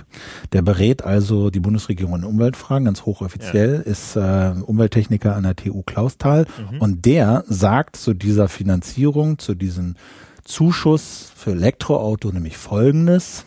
Eine Anreizwirkung, die hat es ja immer gegeben, aber im, im Grunde ist es Steuergeldverschwendung. So. Mehr muss man da, finde ich, nicht zu sagen. Genau. Wir, wir weisen hin auf Folge, äh, Folge Nummer 8 der Lage der Nation, ja, von vor drei Wochen. Wir sind, um das nochmal ganz deutlich zu machen, große Freunde umweltfreundlicher Mobilität. Wir finden auch Elektromobilität super. Wir sagen nur, oder wir glauben, das ist nicht so wahnsinnig kreativ, wie die Bundesregierung vorgeht. Das ist einfach nicht gut eingesetztes Steuergeld. Genau. Ja, und also falsch eingesetzt. Falsch genau. eingesetzt. Also wenn, dann muss man es richtig machen. Da muss man richtig 10.000 oder irgendwas geben, dann, dann, dann funktioniert das auch. Genau. Aber nicht Aber so nicht Kleckerbeträge, da irgendwie eine Milliarde verholzen. Mitnahmeeffekte, ne? So. Genau. Und dann auch so tun, als wenn die Industrie mitfinanzieren würde, was ja, sie also auf Das finde ich den größten Gut. Fail. Wollen wir ihn wieder aufmachen? Genau. Folge Nummer 8 äh, ähm, und vor allem die Kommentare. Das muss man sagen, die, die Kommentare zu der Folge waren super. Da, ja. Es lohnt sich also, genau, lohnt sich das zu hören, nachzuhören und im Blog zu gucken. Nächstes Thema in den Kurznachrichten ist äh, mal wieder Jan Böhmermann, auch ein alter Freund der Lage der Nation. Er ist wieder auf Sendung gegangen und kurz danach hat sich das äh, Landgericht Hamburg zu Wort gemeldet und nochmal seine poetischen Fähigkeiten bewertet. Mit welchem Ausgang? Das Landgericht Hamburg hat ähm, genau denselben Fehler gemacht wie wir. ähm, nein, es hat, ähm, also wir hatten ja, das ist auch keine Neuigkeit, damals so ein bisschen den Kontext übersehen bei der Böhmermann-Satire und hatten äh, den Kontext nicht genügend in unsere Bewertung einbezogen. Das Landgericht Hamburg macht jetzt ähm, so ein bisschen so eine Art Filetprinzip. Ja, das heißt, sie nimmt das Böhmermann-Gedicht auseinander äh, und betrachtet es nicht als ein Gesamtkunstwerk oder eine Gesamtsatire, die einen bestimmten Bedeutungsgehalt hat, sondern es werden jetzt quasi einzelne Zeilen Teilen aus dem Zusammenhang gerissen und ähm, für unzulässig erklärt. Andere Teile sind weiter zulässig und ähm, also gut, wir wollen da jetzt nicht eine vertiefte juristische Bewertung einsteigen. Das haben wir auch schon in zwei, drei Folgen gemacht. Es ist vermutlich nicht so wahnsinnig überzeugend, was das Landgericht Hamburg da entschieden hat. Aber für, wie soll ich sagen, Beobachter der äußerungsrechtlichen, persönlichkeitsrechtlichen Szene in der deutschen Justiz ist das auch keine Überraschung, denn das Landgericht Hamburg, äh, die, die dortige Pressekammer und die, auch das Oberlandesgericht, also quasi die Berufungsinstanz, ähm, fällt immer wieder durch Entscheidungen auf, die der, dem Schutz von Persönlichkeitsrechten eine sehr große Bedeutung geben, interessanterweise oft auch eine größere als das Bundesverfassungsgericht. Das heißt also, wer gerne ähm, eine Entscheidung möchte, wo irgendeine Presseberichterstattung oder eine sonstige Äußerung zensiert wird, verboten wird, der versucht ans Landgericht Hamburg zu gehen. Und da kann man, ja. Kann man das denn einfach so machen? Genau, das ist nämlich die naheliegende Frage. Ne? Wenn man sich mit dem Thema beschäftigt, dann äh, wundert man sich, ist denn das hier irgendwie, wünscht dir was? Ne? Kann ich da quasi einfach zu dem Gericht gehen, ähm, das, äh, das vermutlich äh, das so sieht wie ich?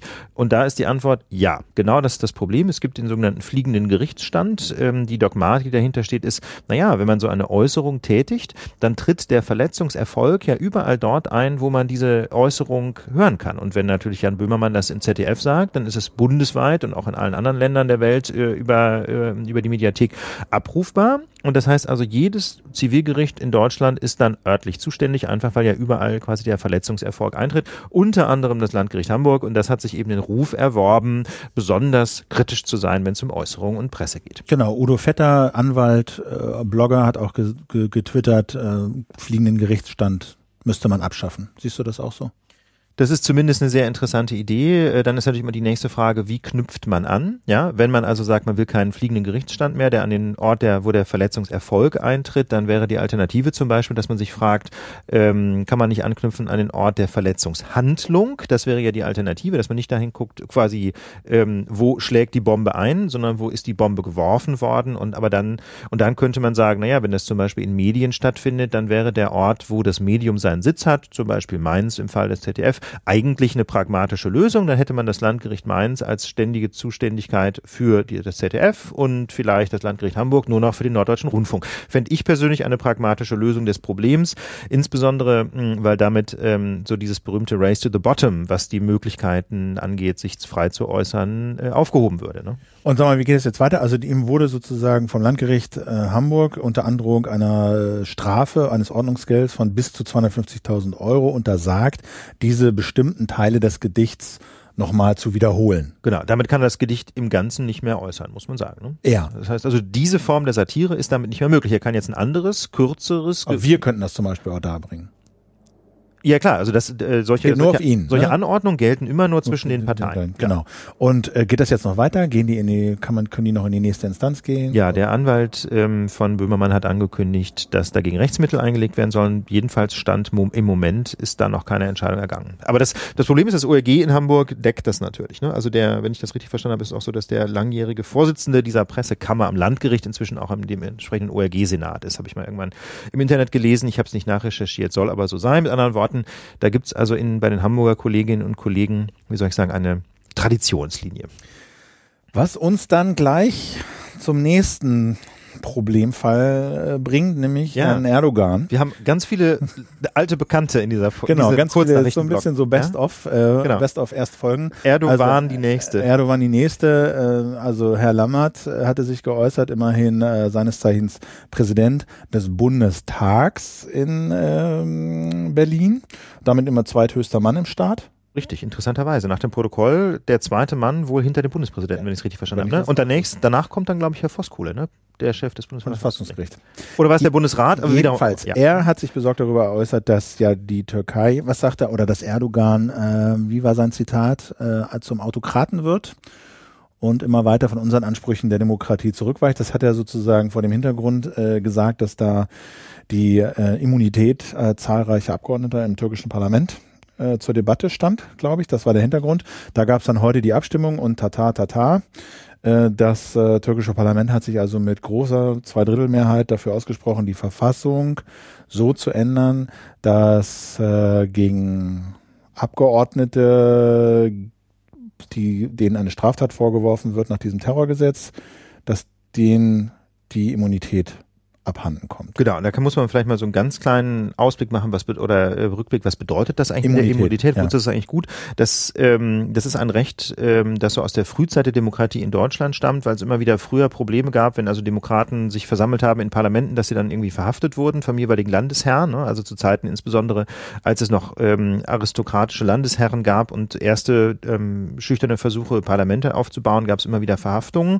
Und deswegen hat man irgendwann eingeführt, ähm, dass Mitglieder Mitglieder von Parlamenten eben nicht mehr so ohne weiteres strafverfolgt werden können, sondern nur dann, wenn das Parlament selber der Meinung ist, ähm, dass diese Abgeordneten in der Tat möglicherweise strafbar gemacht haben. Also das Parlament wird nochmal gefragt, bevor die Immunität von Abgeordneten aufgehoben wird, einfach um zu verhindern, dass mit strafrechtlichen Mitteln letzten Endes die Arbeit der Parlamentarier sabotiert werden kann oder unterminiert werden kann. Und ähm, genau das passiert jetzt aber offensichtlich äh, in der Türkei, weil ähm, die Parlamentsmehrheit den politischen politischen Gegner von seiner, äh, von seiner Immunität als Abgeordneter befreit und damit können äh, vor allem türkische, pro, äh, Quatsch, pro-kurdische Abgeordnete nach den Antiterrorgesetzen der Türkei strafverfolgt werden. Und das Ironische ist ja genau, dass diese Antiterrorgesetze, die da in der Türkei gelten und die jetzt äh, wahrscheinlich gegen diese ähm, pro-kurdischen Abgeordneten in Stellung gebracht werden, genau die Gesetze sind, die die EU fordert zu ändern damit die Türkei ihre versprochene Visafreiheit genau. bekommt. Genau. Aber die Türkei weigert sich, diese sehr weitreichenden Terrorgesetze zu ändern, die ja halt wirklich äh, viel zu Terror machen, was wir nicht äh, für Terror halten würden. Ja, und äh, das macht die Lage in der Türkei nicht besser. Das macht die Lage wahrlich nicht besser. Autokrat Erdogan denkt Herr Lammert. Ganz kurzer Blick über den Atlantik nach San Francisco, ein Ort, Google I.O., also genau. die jährliche Entwicklerkonferenz äh, von Google, wo die dann immer so vorstellen, was so passiert. Wollen wir jetzt hier nicht groß ausweiten. Aber wir wollten einmal schmunzeln. Einmal schmunzeln. Einmal schmunzeln. Die Google I.O. ist ja ohnehin nicht so ganz unpeinlich, wenn man ehrlich ist. Ne? Also die WWDC, die große Apple-Konferenz, ähm, hat halt immer schon so ein bisschen Glamour mitgebracht. Äh, früher unter Steve Jobs war es natürlich richtig cool und jetzt ist es immer noch immerhin ein großes Medienereignis. Und Google, hat man immer so das Gefühl, Google will eigentlich auch cool sein, aber eigentlich ist es auch so ein bisschen lame. Und dieses Jahr waren jedenfalls nach meiner Wahrnehmung gar keine wirklich spannenden Ankündigungen dabei. Das Coolste, was Google auf die Beine gestellt hat, war eine Art WhatsApp-Klon. Das heißt also auch Google möchte einen neuen Versuch starten. Hallo. Allo, genau. Allo. Aber ja. der Punkt ist, diese Apps, die sie vorgestellt haben, sind jetzt Clones. Also auch äh, Duo ist so ein FaceTime-Klon, Allo ist so ein, so ein, ne? okay, ist legitim, kann man machen. Der Punkt ist nur, äh, ich glaube, was dahinter steht, und das finde ich wirklich ganz interessant, ist diese Google Assistant Geschichte. Also so diese Software, die hinter diesen ganzen Apps steckt und die halt so Googles Datenhaufen mhm. und Googles Fortschritte in KI, Machine Learning, Spracherkennung zusammenpackt, um quasi mit uns zu reden, damit wir nicht mehr mit einem Gerät interagieren, sondern mit Google sprechen können. Sei es auf dem Telefon oder sei es mit diesem Lautsprecher, diesem äh, Home mhm. ja, im Wohnzimmer, der dann da steht und dem du Befehle geben kannst, der lauscht, dem du sagen kannst, spiel mal die Musik, kauf mal dies, bestell mal das, hol mal ein Taxi, der dich versteht, das richtig interpretiert und dann macht. Das ist im Grunde die Verlängerung von Google Now. Ne? Google Now war ja ein genau. erster Schritt in die Richtung. Aber das finde ich schon sehr interessant. Und sie haben ja auch einen eigenen Chip entwickelt, ähm, um so KI-Prozesse besser abwickeln zu können. Den haben sie auch schon im Einsatz, der kam auch bei AlphaGo schon zum Einsatz. Und äh, wenn man weiß, dass Grafikkarten, Grafikchips so bestimmte Eigenschaften haben und diese ganzen Intel-Chips so bestimmte Sachen und äh, haben, die sie gut können und jetzt mit so einem KI-Chip daherkommt für künstliche Intelligenz und sich dann vorstellt, hm, wenn das alles so funktioniert, was die vorhaben, dann ist es schon interessant, finde ich, zu sehen, dass sozusagen auch Facebook und vor allen Dingen Google sich halt so reinlaufen lassen in unseren Alltag. Sitzen im Wohnzimmer, sitzen im Auto, die Software wird irgendwann im Auto laufen, du hast sie auf dem Telefon, ja, und überall kannst du quasi mit Sprache so mit der Maschine reden und sie gibt dir eben keine zehn Links mehr als Alternative und du kannst auswählen, sondern es ist eine Antwort, die du bekommst. Und die ist die Antwort. Ja, und es, es verschwimmt immer mehr die Grenze zwischen, ich benutze ja. jetzt IT, ich setze mich jetzt an meinen Computer, fahre den hoch und mache irgendwas, ne?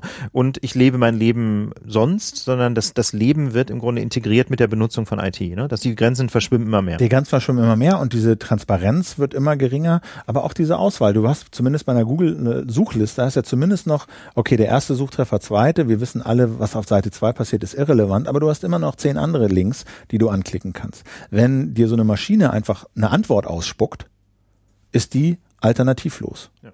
Da kannst du nicht irgendwie daneben klicken oder nochmal fragen. Kannst du machen, aber das machst du natürlich im Alltag nicht. Nee. Ähm, und dann werden so Fragen, äh, was machen eigentlich Konkurrenten? Werden die dann noch angemessen berücksichtigt bei dem, was diese Maschinen so ausspucken? Äh, werden natürlich äh, lauter. So, das fand ich interessant an Google. I.O. Dann haben wir noch eine letzte Kurzmeldung, nämlich die Schockbilder auf Zigarettenpackungen. So sieht's aus. Kennt Was ist schon, da passiert? Ähm, naja, da gab es halt 2014 äh, wurde eine europäische Tabakrichtlinie verabschiedet, die wurde jetzt umgesetzt, in deutsches Gesetz Recht gegossen, ähm, wurde vom Parlament verabschiedet und ist heute, 20. Mai, in Kraft getreten. Und das bedeutet, hat eine Menge Folgen, aber im Prinzip bedeutet das, Ab heute dürfen Zigarettenschachteln und auch Tabak, Rolltabakverpackungen nur noch hergestellt werden mit diesen großen Schockbildern. Vergammelte Füße, verklebte Lungen, abgeschimmelte Zähne, so diese Schockerbilder, die man auch aus dem Ausland kennt. Und die müssen 65 Prozent der Vorder- und Rückseite auf diesen Verpackungen ausmachen, kombiniert mit diesen Warntexten. Ne, Rauchen kann tödlich sein. So hat die EU-Kommission diese 47 Bilder ausgewählt, die da in Frage kommen.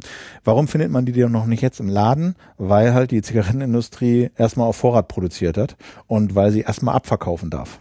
Sie dürfen sozusagen ihre Lager jetzt leer räumen. Ja, sie, und das wird darauf hinauslaufen, dass man halt bis Ende des Jahres diese Bilder noch nicht sieht, weil sie halt jetzt extra nochmal viel produziert haben, hat die Welt geschrieben, haben nochmal bei der Steueranmeldung nachgeguckt und die Industrie hat halt jetzt nochmal richtig im ersten Quartal Gas gegeben, um ordentlich Vorrat zu haben, den sie einfach abverkaufen kann. Ja. Deswegen wird es dauern, bis man die an den Geschäften sieht. Ja, und die Industrie hat natürlich auch dagegen versucht, juristisch vorzugehen. Es gab also den Antrag auf Erlass einer einstweiligen Anordnung beim Bundesverfassungsgericht. Den hat das Gericht pünktlich heute Morgen abgelehnt, ähm, weil sie nämlich, also es ist ja noch keine endgültige Entscheidung, sondern äh, wie das so ist bei einstweiligen Anordnungen, da geht es vor allem um eine Folgenabwägung. Ja, also was ist schlimmer, wenn man, äh, wenn es eigentlich einen Anspruch gibt auf die Anordnung, man sie aber nicht erlässt, oder wenn man sie erlässt, obwohl es eigentlich keinen Anspruch gibt. Und da sagt das Gericht, das ist ein äh, im Rahmen dieser Folgenabwägung äh, ist es vorzugswürdig, erstmal keine einstweilige Anordnung zu erlassen, denn der Antrag ist zulässig, aber unbegründet weil ähm, den, in der Industrie kein irreparabler Schaden droht und außerdem, so jedenfalls die Zusammenfassung der Entscheidung, ähm, diese Verpflichtung zum Abdruck von Schockfotos wichtige öffentliche Anliegen vertritt, nämlich den Gesundheitsschutz und natürlich auch die Harmonisierung des europäischen Marktes. Genau. Und ähm, es gibt noch so ein paar andere Änderungen, die sind so ein bisschen fußnotiger, aber es sind zum Beispiel verboten Aromen, ja, die das Rauchen irgendwie netter machen. Ja, Vanille, Pipapo, ähm, die irgendwie diesen Rauch und, und das Nikotin attraktiver machen, das Rauchen angenehmer machen, die sind verboten. Mentholzigaretten allerdings dürfen noch bis 2020 verkauft werden. So ein Erfolg der Tabaklobby. Was sich noch ändert ist, ähm, für, also erstmals, das fand ich noch ganz interessant, sind halt so E-Zigaretten mhm. mitreguliert. Die waren bisher weitgehend unreguliert, aber für die zum Beispiel gelten jetzt so bestimmte Sicherheitsanforderungen, die müssen genehmigt werden. Und es gilt halt diese Werbeverbote, die es jetzt schon gibt. Also du darfst nicht mehr werben mhm. für E-Zigaretten im Radio, im Fernsehen, im Internet, ähm, im Kino, ja, darfst du halt jetzt für E-Zigaretten genauso wenig werben für, für Tabak. Was interessant ist, mhm. die Bundesregierung hat jetzt noch ein zweites Gesetz auf den Weg gebracht. Das ist jetzt noch im Bundestag. Das sieht sozusagen noch weitreichendere Werbeverbote vor. Also zum Beispiel dürft dann Kinowerbung ist fast verboten. Da darf dann für Zigaretten und E-Zigaretten nur noch in Filmen geworben werden, die ab 18 sind. Okay. So. Und es soll Außenwerbung 2020 erst, aber es soll Außenwerbung 2020 verboten werden. Und ich saß dann so da und dachte, Außenwerbung, Außenwerbung? Wir haben doch Plakatwände. Ja? Plakatwände. Haben wir doch gar nicht mehr. Kennst du welche in Berlin? Nö. So. Aber? Interestingly habe ich den Typen angerufen vom Forum, ich glaube Forum Nichtraucher heißt es, glaube ich. Äh, also so eine Anti-Raucher, Anti-Raucher-Organisation hier in Berlin. Und ich habe ihn gefragt, sagen Sie mal, die wollen da jetzt die Außenwerbung abschaffen bis 2020. Die gibt's doch gar nicht. Er sagte, wohnen Sie in Berlin? Ich so, ja. Ja, in Berlin gibt's die nicht. Ich so, aber überall sonst gibt's die noch? Er so, ja. Ich sag, warum gibt's die nicht in Berlin? Ich sag, da zwei Gründe. Wir haben eine Kampagne gemacht, sagt er, ja. an die Bezirke und die Bezirke aufgefordert, 2013 auf ihren Geländen keine Tabakwerbung mehr zuzulassen. Das hätten die erst alle abgestritten, aber de facto, sagt er, hätten die das alle gemacht. Ach. So und hätten halt, deswegen gibt es ist halt sehr, also ist das weitgehend aus dem öffentlichen Raum verschwunden und das ist jetzt seine, das weiß ich nur von ihm. Er hätte mit einem Ministerialen oder einem, einem, einem Staatssekretär in der Berliner Senatsverwaltung gesprochen und mit einem Menschen aus irgendeiner Werbeagentur. Und die hätten ihm gesagt, weil die Berliner hier so viel Stress machen und so mit der Tabakwerbung, sei die Tabakindustrie, hätte die gesagt, ach, wenn ihr da eh so viel Stress macht, dann machen wir in Berlin nichts mehr, hat den schönen Nebeneffekt, dass die Parlamentarier in so einer schönen heilen Welt leben. Ach, und das Problem mit der Außenwerbung? Ja, Außenwerbung, warum, warum denn Außenwerbung? Geil. Haben wir doch gar nicht mehr. Geil. Anyway, aber dieses Gesetz ist jetzt in der Mache, es wird wahrscheinlich kommen, so dass Außenwerbung dann äh, verboten ist. Ja. Ähm, und genau. muss, ist das ein Problem? Nö, das finde ich nämlich auch sehr interessant. Äh, das hat das Bundesverfassungsgericht in seinem Beschluss nämlich ausdrücklich festgestellt, ähm, dass es nämlich der Beschwerdeführerin, also diesem Tabakunternehmen, nicht gelungen ist, irgendwelche relevanten, irreparablen Nachteile für die Tabakbranche darzulegen. Mit anderen Worten, das ist alles ein ganz großes Mimimi, sagt Karlsruhe. Natürlich in etwas besseren Worten. Ne? Aber im Kern sagen die Leute, macht euch mal nicht ins Hemd. So schlimm ist das doch nicht mehr, wenn ihr für eure Produkte nicht mehr oder wenn ihr diese Schockbilder verwenden müsst. Genau, diese Nicht Nichtraucherorganisation meinte noch, Kritik ähm, äh, sei halt auch, dass sie halt diese weiter normalen Zigarettenverpackungen äh, exportieren dürfen in die Welt. Ne? Also da müssen dann keine Bilder drauf sein, wenn sie das nach Afrika oder Brasilien oder wo auch immer hin exportieren, wo es lokal halt diese Beschränkung nicht gibt. Aber das muss man ja auch sehen. Ne? Es gibt ja echt noch viel, viel krassere Limitierungen. Das war mir auch gar nicht so klar. In Australien zum Beispiel, glaube ich, da, da gibt's, äh, also erstmal sind die sauteuer, zweitens haben sie diese Schock Schockbilder schon seit 2006 oder was auf den Verpackungen, aber da gibt's halt auch einheitliche Verpackungen.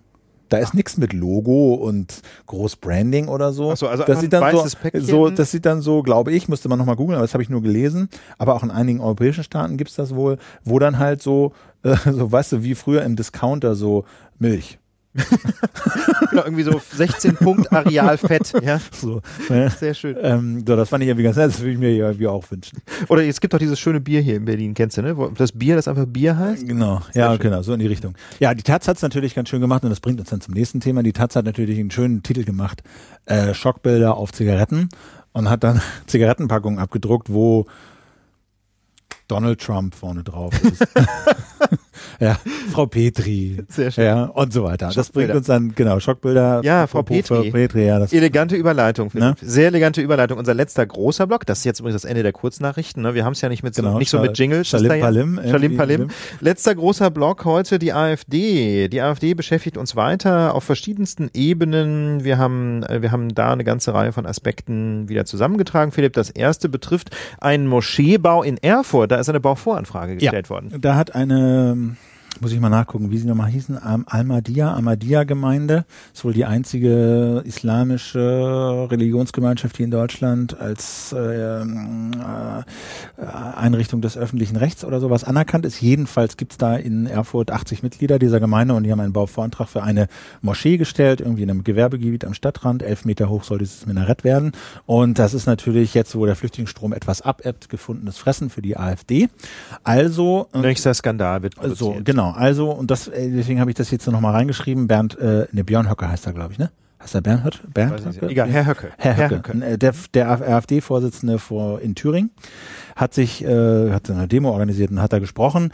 Ähm, und ich habe dann nochmal zwei O-Töne rausgesucht, die ganz gut illustrieren, äh, wie diese Angstpropaganda funktioniert, über die wir hier auch schon mal gesprochen haben. Und ich, äh, wir, wir, wir schieben das einfach mal hier rein. Also das ist Ja, das, das was ist er diese Björn- Woche Björn Höcke. Äh, Björn Höcke heißt er nämlich, was er diese Woche in Erfurt bei dieser Demo gesagt hat. Liebe Freunde, ich bin in Sorge. Ich bin in Sorge, dass vielleicht nicht morgen und vielleicht auch nicht übermorgen, dass aber vielleicht in einer vielleicht gar nicht so fernen Zukunft auf unserem Dom, der gerade so wunderbar seine Glocken erklingen lässt, dass auf unserem Dom der Halbmond zu sehen sein wird. Und ich frage euch, wollt ihr das? Also, also erstmal, und ich frage euch, wollt ihr, das wollten wir, wollten Das wir eigentlich nie du, wieder hören. das verstehst du völlig wollten falsch. Wir, Ulf. das wollten das wir nie wieder hören, falsch. Das verstehst du völlig Das falsch. wollten wir nie wieder hören. Du reißt das aus dem Kontext. Ich Ach weiß so. gar nicht, wovon du redest. Ach so, stimmt, der Kontext ist wichtig. Ja, aber das Ja. ist, also da gibt's ja verschiedene Muster, deswegen habe ich diesen Uto nochmal genommen. Es gibt ja verschiedene Sachen. Also einmal ist es diese, ne, wollt ihr den totalen Krieg? Das ist, also das muss man sich wirklich mal überlegen, ne? Dieses, dieses bewusste Kokettieren mit, äh, mit der Rede von, von Josef Goebbels, ich glaube 1943 Im war es. Ne? Genau, also nachdem, nachdem gerade ähm, die, das sogenannte Stalingrad-Debakel geschehen war, die sechste Armee kapituliert hatte, hat Goebbels die Berliner Bevölkerung gefragt, ob es noch schlimmer werden soll mit dem Zweiten Weltkrieg und die Leute waren natürlich entsprechend, Wollt ihr den totalen dafür. Krieg? Ne? Gibt's Filmaufnahmen, das verlinken wir mal in den Show. Das lässt einen, lässt einen wirklich gruseln, So. wer das noch nie gesehen hat. Ähm, das schlimmer geht's nimmer. Und daran muss man denken. Und ich glaube, das weiß er, dass er mit diesem Kontext spielt. Das ist das Erste. Und das zweite Muster ist das Aufbauschen extrem unwahrscheinlicher, völlig an den Haaren herbeigezogener Sachverhalte. Warum soll bitte auf einer Kirche ein Halbmond zu sehen sein? Völlig absurd. Dass die Kirche gehört einer Kirchengemeinde. Es wird nicht passieren. Ja, es passiert einfach nicht. nicht. Was wird nicht passieren? Genau. Es wird auch der Rhein nicht irgendwie stromaufwärts fließen und Es- die Elbe wird nicht versiegen. Es ja? wird nicht passieren. Es wird nicht passieren. Aber er nimmt das, dieses völlig an den Haaren herbeigezogene Beispiel, um Angst zu schüren vor einer Machtübernahme des Islam in Deutschland. ja, das Ja. ist also Dazu gab es irgendwie auch schlimm. noch mal einen Faktencheck von der von dem ZDF äh, heute Journal, was ich irgendwie ganz interessant fand, hatten wir auch drüber verredet, geredet, äh, AfD-Programm Verbot von Vollverschleierung. Ja. ZDF sagt, in Deutschland gibt es 200 bis 300 vollverschleierte Frauen. 200 bis 300 in einem Land mit 81 Millionen Einwohnern. So. Das klingt nach einer Gefahr. Das kann man jetzt toll finden oder nicht, Ja. aber muss man das in sein Parteiprogramm schreiben, um, äh, um das als Begründung, äh, dass der Islam nicht zu Deutschland gehört? Ja, aber das, das ist genau ja eben, das, äh, das ist ja genau die Strategie der AfD. Es werden Probleme herbeidiskutiert, herbeizitiert, die im Grunde niemand hat, um sie dann umso populistischer angehen und lösen zu können. Ne? So, und dazu gibt's nämlich noch einen zweiten kleinen O-Ton von einem Herrn Wild heißt er, ich habe mir den vollständigen Namen. Andreas Wild. Andreas Wild, ein AfD-Politiker aus Berlin, den Herr Höcke nach Erfurt eingeladen hat. Und Herr Wild wurde aufgenommen mit diesem Satz. Stellen Sie sich vor, es gäbe eine Religion, nach der man, um seinem Gott gefällig zu sein, fünfmal am Tag auf die Straße pinkeln muss. Würden wir das auch im Rahmen der Religionsfreiheit tolerieren? Ja, Gott normal, natürlich nein. Selbe Beispiel. Ja. Wer will fünfmal am Tag auf die Straße pinkeln? Niemand. Also, ich meine, das Spiel Also ist natürlich zumindest, zumindest nicht im Namen einer Religion. Es ist natürlich, also um das, um das deutlich zu machen, es ist natürlich eine ganz offensichtliche Anspielung darauf, dass für strenggläubige Moslems es das religiöse Gebot gibt, fünfmal am Tag auf einem Gebetsteppich sich nach Mekka auszurichten und dann ein Gebet zu verrichten. Aber mal ganz ehrlich, ähm, es gibt natürlich auch fromme Christen, die fünfmal am Tag beten. Also es gibt in Klöstern zum Beispiel auch bestimmte Gebetszeiten. Ich weiß nicht, ob es fünfmal am Tag ich meine, aber es sind auch fünf fast Gebetsstunden oder sogar sechs. So ich und. Pipapo. Ne? Also, Also jedenfalls, geht dann auch genau. schon sehr früh los und so. Also Ja, es ist also, das muss man sich wirklich überlegen. Es ist im Prinzip genau dasselbe, was auch strenggläubige Christen zumindest viele Jahrhunderte getan haben. Das ist heute sicherlich relativ selten geworden. Aber ähm, das ist doch, noch, also aus meiner Sicht jedenfalls wahrlich nichts Skandalöses. Und na gut, ich meine, die ähm, Moslems machen das nun eben auf einem Gebetsteppich, aber so ist das mit Religion. Die haben verschiedene Traditionen. Ähm, dafür gibt es bestimmt irgendwelche Gründe. Dazu bin ich zu wenig Experte für, für den Islam. Aber wo ist das Problem? Niemand will fünfmal auf die Straße pinkeln. Und wenn Menschen fünfmal am Tag beten, dann soll man sie doch beten lassen. Und das Ganze gipfelt, äh, sagen wir mal, in einer Aussage von Herrn Höcke, die er auch bei dieser Demonstration gemacht hat, die uns dann zum nächsten Thema führt, nämlich in Richtung NPD. Und diese Aussage hören wir uns mal eben an. Nein zu Moscheen mit Kuppel und Minarett. Entweder der Islam entschärft sich oder er wird aus Europa verabschiedet. So, da kann man sich jetzt fragen, was heißt denn verabschiedet? Wie soll das denn gehen? Wie will man denn den Islam verabschieden? Nur ist vermutlich eine freundliche Formulierung für Vertreibung. So. Und das bringt uns zu unserem nächsten Thema, nämlich etwas ähnliches hat die NPD auch in ihrem Parteiprogramm äh, Allerdings. formuliert. Ja.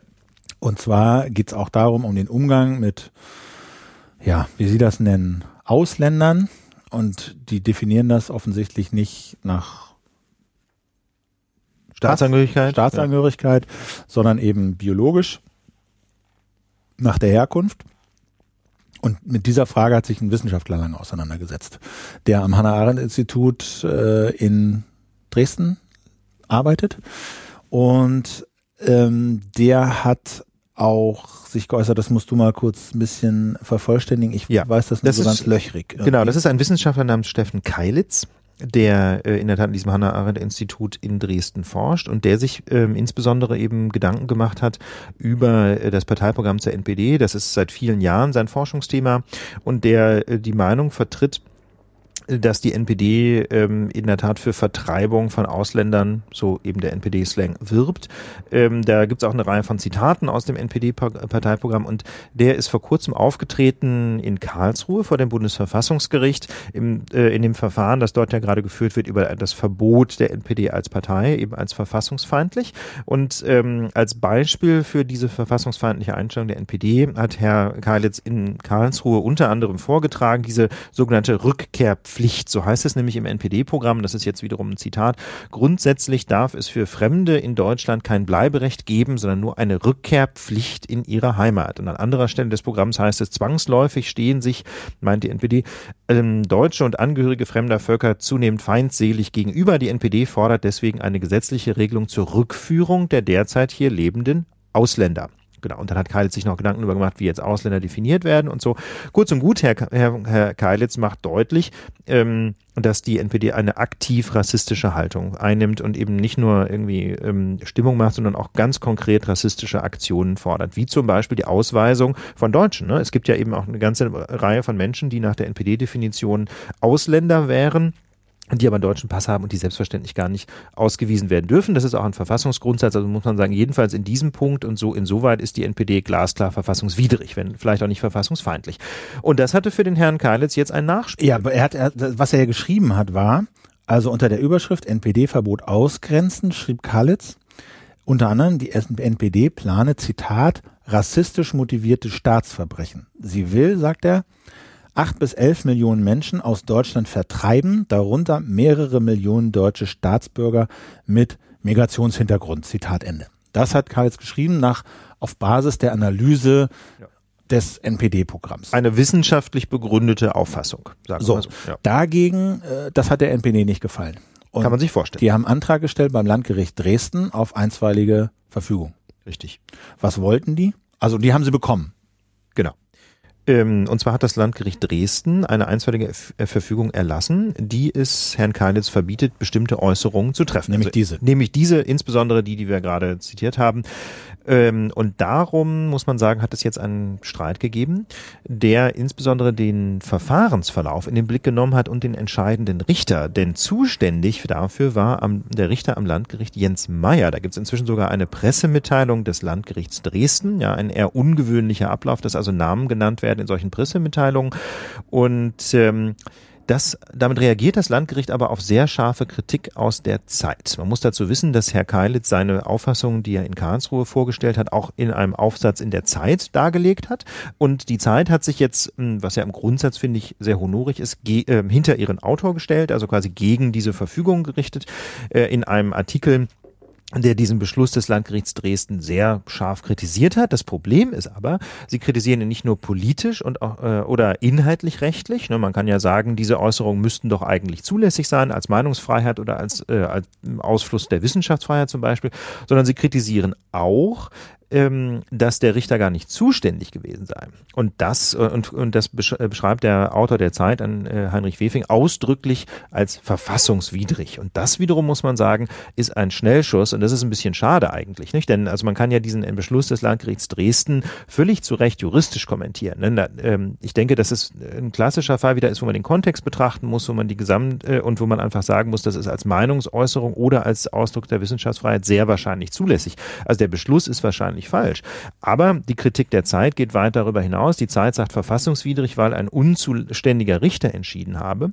Denn, so meint die Zeit, meint Herr Wefing, das Landgericht Dresden und die Kammer des Landgerichts Dresden hätte den Fall nicht zur Entscheidung auf einen Einzelrichter übertragen dürfen. Das sehe die Zivilprozessordnung, also das Verfahrensrecht für die Zivilgerichte ausdrücklich so vor.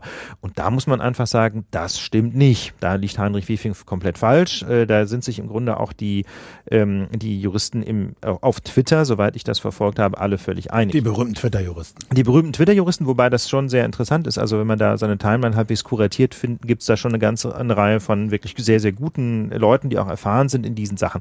Herr Wefing ist eben kein Justizpraktiker, muss man sagen, und hat sich dann so ein bisschen in der Zivilprozessordnung verstrickt. Ähm, dazu muss man wissen, an, äh, eine Zivilkammer beim Landgericht ist mit drei Richterinnen und Richtern besetzt normalerweise. Das ist ganz normal in Zivilsachen wie auch in Strafsachen.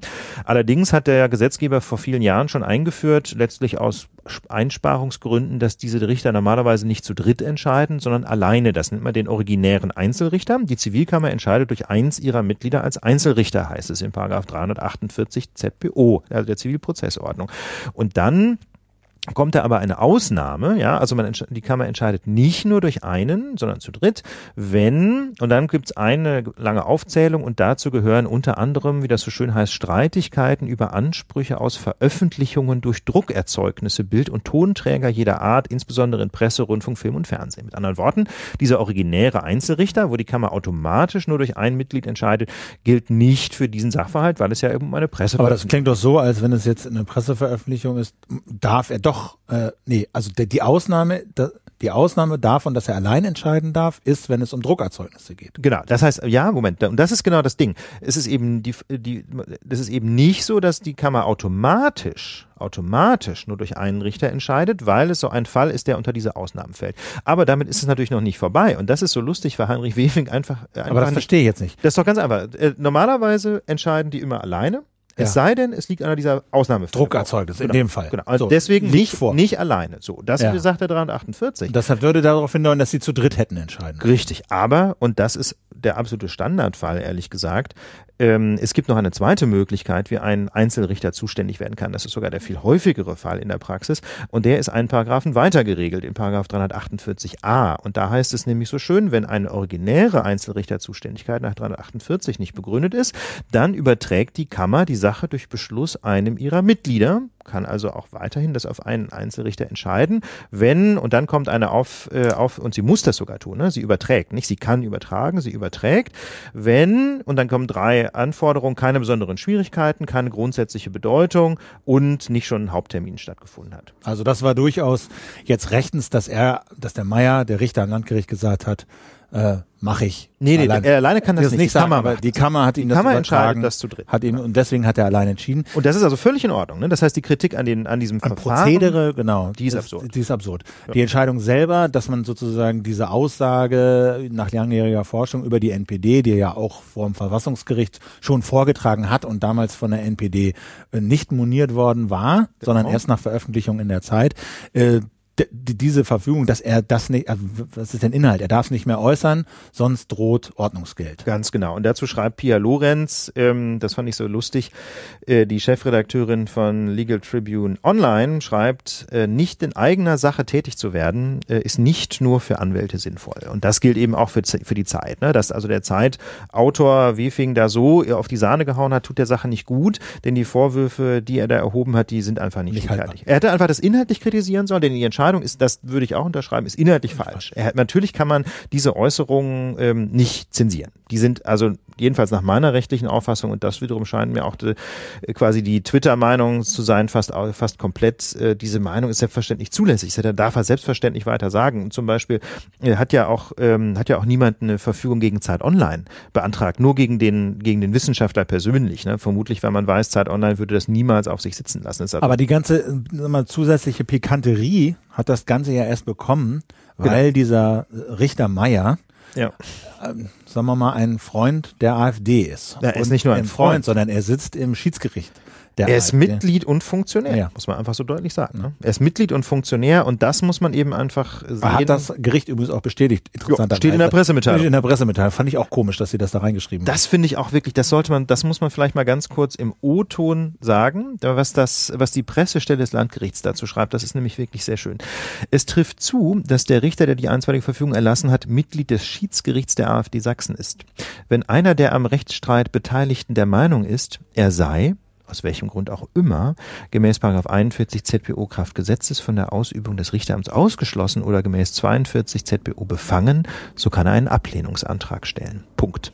Ja, und das finde ich, also nee, komm mal, da geht's noch ein bisschen weiter. Äh, aber das finde ich jedenfalls sehr, sehr schön. Das ist natürlich in der Tat, ähm, das ist natürlich in der Tat so, so wie soll ich sagen, die formal-juristische Sicht der Dinge. Ne? Ein Richter ist so lange zuständig, wie er nicht Kraftgesetzes ausgeschlossen ist oder erfolgreich abgelehnt wurde als äh, wegen Besorgnis der Befangenheit. Auf der anderen, äh, also klar, und deswegen muss man schon sagen, wenn der Geschäftsverteilungsplan so war, wie er nun mal war, dann hätte Herr Mayer das auch gar nicht nicht entscheiden können. Er hätte sich höchstens selbst ablehnen können. Aber ähm, politisch hat das natürlich ein enormes Geschmäckle. Ne? Wenn also jetzt, wenn, weil, weil das doch äh, immerhin gerade weil die Entscheidung inhaltlich auch so problematisch ist, danach riecht, als wenn da ein, ein Richter mit Rechtsdrall den Kumpels von der NPD einen Gefallen tut. So sieht es aus. Ja, so sieht es von außen aus und äh, ich will das man denn da machen? Also ich will das dem Kollegen jetzt nicht unterstellen, das muss man dazu sagen. Vielleicht hat er das auch einfach rechtlich für zulässig gehalten. Alles andere wäre ja auch der äh, Vorwurf der Rechtsbeugung, ne? muss man auch mal sagen. Muss man sehr vorsichtig sein. Äh, man kann, wenn man jetzt, ich will nicht den Vorwurf erheben, er hätte quasi bewusst eine falsche Entscheidung getroffen, aber es ist, ähm, es ist schon so, dass, dass das natürlich nach außen ganz, ganz, ganz schlecht aussieht. Aber was, ähm, also rechtlich kann er ja befangen sein. Hätte der Beschuldigte da nicht Antrag stellen können auf Befangenheit? Na, das Problem ist ja, dass er nicht mal angehört wurde. Ne? Also die Entscheidung ist ja ergangen, ohne dass sich der Herr Keilitz überhaupt dazu äußern konnte. Der wurde nicht mal angehört. Das ist wiederum aber auch normal. Ich habe das nochmal so ein bisschen nachrecherchiert. Ich bin ja eigentlich nicht Zivilrichter. Deswegen ist es jetzt nicht mein, mein täglich Brot. Und ich habe deswegen nochmal nachrecherchiert bei ein paar ähm, Freunden von mir, die da in dem Bereich tätig sind. Und ähm, das ist also völlig normal, dass der andere nicht angehört wird. Deswegen gibt es die Möglichkeit von sogenannten Schutzschriften. Ja? Also wenn man quasi ahnt, ähm, dass möglicherweise gegen einen, eine solche solche einstweilige Verfügung beantragt werden könnte, dann kann man prophylaktisch schon mal an alle möglichen Gerichte äh, eine sogenannte Schutzschrift schicken, in der man seine Sicht der Dinge darlegt, in der Hoffnung, dass wenn dann ein äh, EV-Antrag eingeht, der eben keinen Erfolg hat, weil der Richter auch die Schutzschrift auf den Tisch bekommt. Eine gute Idee. Da rächt sich dann übrigens wieder der fliegende Gerichtsstand, weil das nämlich bedeutet, dass man die Schutzschrift theoretisch bundesweit einreichen muss. Gut, aber bei so einer Äußerung, da konnte er ja nicht ernsthaft damit rechnen, Genau. dass, dass, Das- dass, dass, das passiert. Deswegen gab es keine Schutzschrift und aber er ist aber eben auch nicht angehört worden. Das heißt, seine Sicht der Dinge ist nicht dargelegt worden und, äh, und weiter problematisch ist an dem Fall, ähm, dass der Beschluss auch völlig unbegründet ist. Das heißt also, der Kollege Meyer hat einen Beschluss erlassen, in dem drin steht, es darf nicht mehr gesagt werden. Warum er das für richtig hält, weiß der Himmel. Genau, Ja. wir, wir verlinken auch die einstweilige Verfügung, haben wir uns Ja. vom Gericht mal besorgt. Ja. Ähm, Das werden wir alles ins Netz stellen und auch die, die Paragraphen, die da, ähm, die dafür verantwortlich sind oder dafür einschlägig sind. Ich habe auch da nochmal nachrecherchiert. Das ist also auch nicht ungewöhnlich bei einstweiligen Verfügungen, dass die überhaupt nicht begründet werden. Aber gerade in einem solchen Fall, wo das ja offensichtlich ein Geschmäckle haben kann, ist es natürlich wahnsinnig gefährlich, wenn man da einfach einen Beschluss erlässt und nicht mal wenigstens in zwei Sätzen sagt, warum man der Meinung ist, dass das unzulässig sei. aber wie hätte man denn da jetzt mit umgehen können, also in diesem Fall? Da kann man noch mit umgehen. Ich weiß jetzt natürlich Ja. nicht, was konkret passiert ist, aber ich würde davon ausgehen, dass Herr Keilitz Rechtsmittel einlegt gegen die einstweilige Verfügung. Ja. Ist die denn aber jetzt gültig? Wenn die ihm zugestellt worden ist, ja. Die ist die gültig. Ja, ja, die ist erstmal. Die gilt jetzt genau. bis, bis, bis auf weiteres, bis da irgendwie, bis sie wieder aufgehoben Genau. Ah, doch, ich habe gerade mal in der in der ähm, in der Pressemitteilung weitergelesen. Ähm, der Antragsgegner, also Herr Keilitz, hat daraufhin mit am 13. Mai per Fax beim Gericht eingegangen Schriftsatz Widerspruch gegen die Verfügung erhoben und beantragt, sie aufzuheben. Ja, und die Vollstreckung auszusetzen. Ja, das heißt, momentan ist die wirksam und sie kann auch vollstreckt werden. Das Gericht kann aber anordnen, dass die Vollstreckung ausgesetzt wird. Das ist aber noch nicht passiert. Das Gericht hat nämlich durch Verfügung vom 17. Mai Termin zur mündlichen Verhandlung auf den 10. Juni bestimmt. Und das muss man sagen, ist dann wiederum so ein bisschen merkwürdig, wenn man einerseits so einen Eilbeschluss erlässt, ja, ohne den anderen anzuhören, und dann aber, wenn ein Widerspruch kommt, sich fast einen Monat Zeit lässt, um, um zu entscheiden, ob man nur die Vollstreckung aussetzt. Mit anderen Worten, der Beschluss ist einstweilig vollstreckbar. Herr Keilitz darf das nicht sagen. Und ob das so richtig ist, das soll erst am 10. Juni diskutiert werden. Da mu ich meine, klar, auch da muss man sagen, ich kenne den Terminstand des Kollegen nicht, aber auch das hat ein Geschmäckle. Man hätte ja innerhalb von einer Woche vielleicht mal ein halbes Stündchen Zeit finden können. Aber wie ist denn das so allgemein? Ich meine, das ist jetzt hier nicht der einzige Richter, der eine politische Meinung hat und der in einer politischen Partei ist. Und, Und die AfD ist nicht äh, verboten. Und die AfD ist nicht verboten. Deswegen muss man sagen, formal kann man da nichts machen. Wie gesagt, man kann sich Gedanken darüber machen, ob der möglicherweise äh, befangen sein mag. Aber auch da ist es ein Problem, weil er ja eben nicht unmittelbar in einer engen Beziehung zur NPD steht, sondern nur in einer engen Beziehung zur AfD. Ja. Aber deswegen gibt's ja den Rechtsstaat, deswegen gibt's ja mehrere Instanzen. Das ist zwar jetzt im konkreten Fall, hat's ein extremes Ex- Geschmäckle und ist extrem ärgerlich, auch Jo. gerade für Herrn Keilitz. Aber dafür gibt's ja noch andere Gerichte, oder?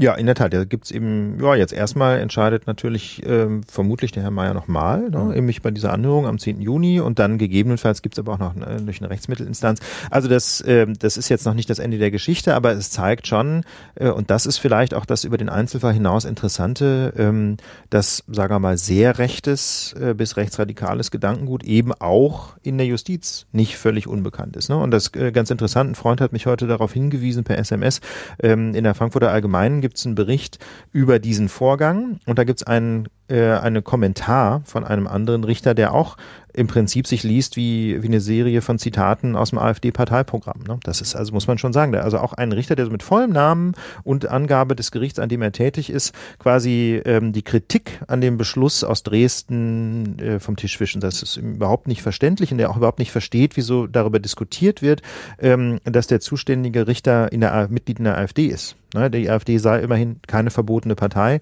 und ähm, der versteht also das Problem überhaupt gar nicht. Und das ist schon wirklich interessant, ähm, finde ich, ähm, wie da eben so rechtsextremes Gedankengut auch in der, in der Justiz einfach offensichtlich seinen Platz hat. Gut, aber andererseits finde ich es ja auch, äh, gerade auch in, der, in, der, in dem Zusammenhang mit Herrn Fischer vom, vom Bundesgerichtshof, durchaus, sagen wir mal, begrüßenswert unterm Strich, dass Richter in die öffentliche Debatte einbezogen werden und eingreifen. Ich tue das ja auch, wenn Du allerdings tust- nicht auf meinem, auf meinem rechtlichen Gebiet, ne? aber in anderen Fragen du, mache ich du, das ja du, auch. Genau, du, du, du hältst da mit deinen Auffassungen äh, auch nicht hinterm Berg und du präsentierst dich auch öffentlich.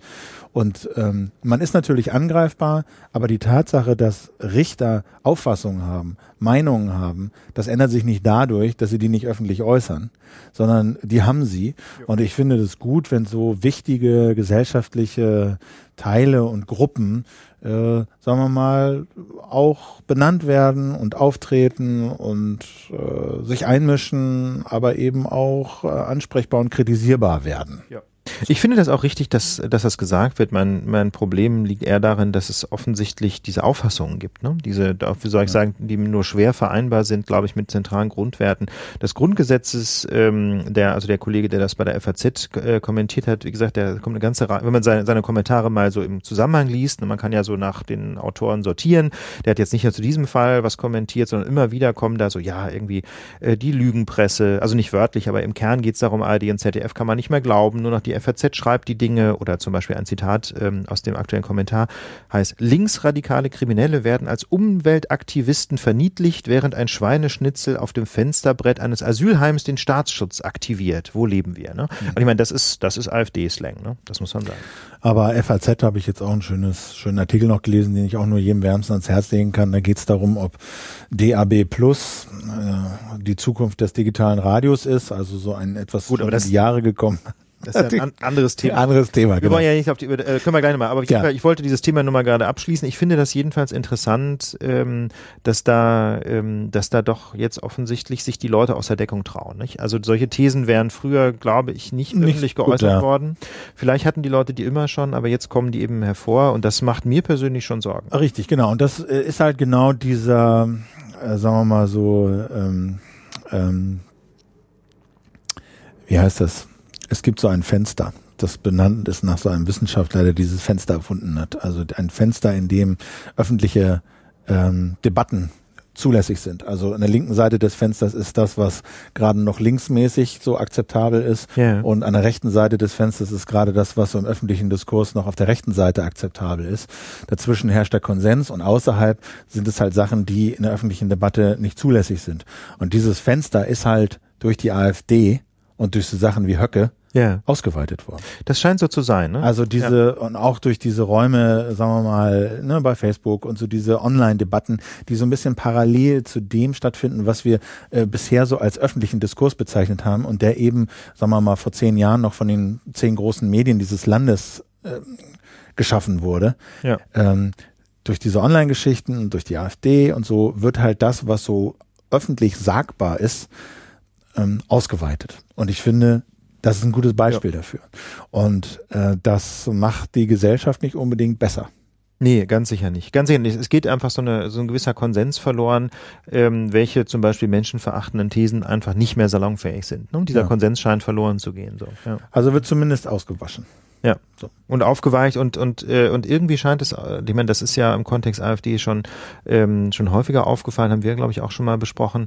Ähm, dass einfach äh, immer wieder dieses Argument kommt, das wird man ja wohl noch sagen dürfen. Ne? Und dann auch diese, und auch hier zum Beispiel dieser Kommentar zu dem FAZ-Artikel von dem, von dem OVG-Richter da, der fängt auch an mit der Frage, ist dieses Land auf dem Weg in eine Gesinnungsdiktatur? Ne? Nur weil man ein Problem darin sieht, wenn ein rechtslastiger Richter eine fragwürdige Entscheidung zugunsten der NPD trifft, das zu kritisieren, das hat auch mit Gesinnungsdiktatur überhaupt nichts zu tun. Es ist, wir sind weit entfernt von einer Gesinnungsdiktatur. Niemand, niemand zensiert solche Meinungen. Im Gegenteil, also hier ist es eher so, dass, äh, dass eine, äh, eine NPD kritische Meinung zensiert wird. Ne? Aber ähm, also dieser Opfermythos, äh, der in der AfD doch sehr viel Platz einnimmt, der scheint auch generell so ein bisschen salonfähig zu werden, als wenn man rechte Thesen irgendwie nicht mehr sagen dürfte. Im Gegenteil, das Gegenteil ist der Fall. Nicht? Also es werden immer mehr rechte Thesen verbreitet. Ja. Und da fiel mir auch ein, das vielleicht auch nochmal deine Meinung dazu hören, also diese Töne von dem Björn Höcke, die wir vorhin gehört haben, die stammen aus einem Beitrag im Deutschlandfunk, der heute Morgen lief.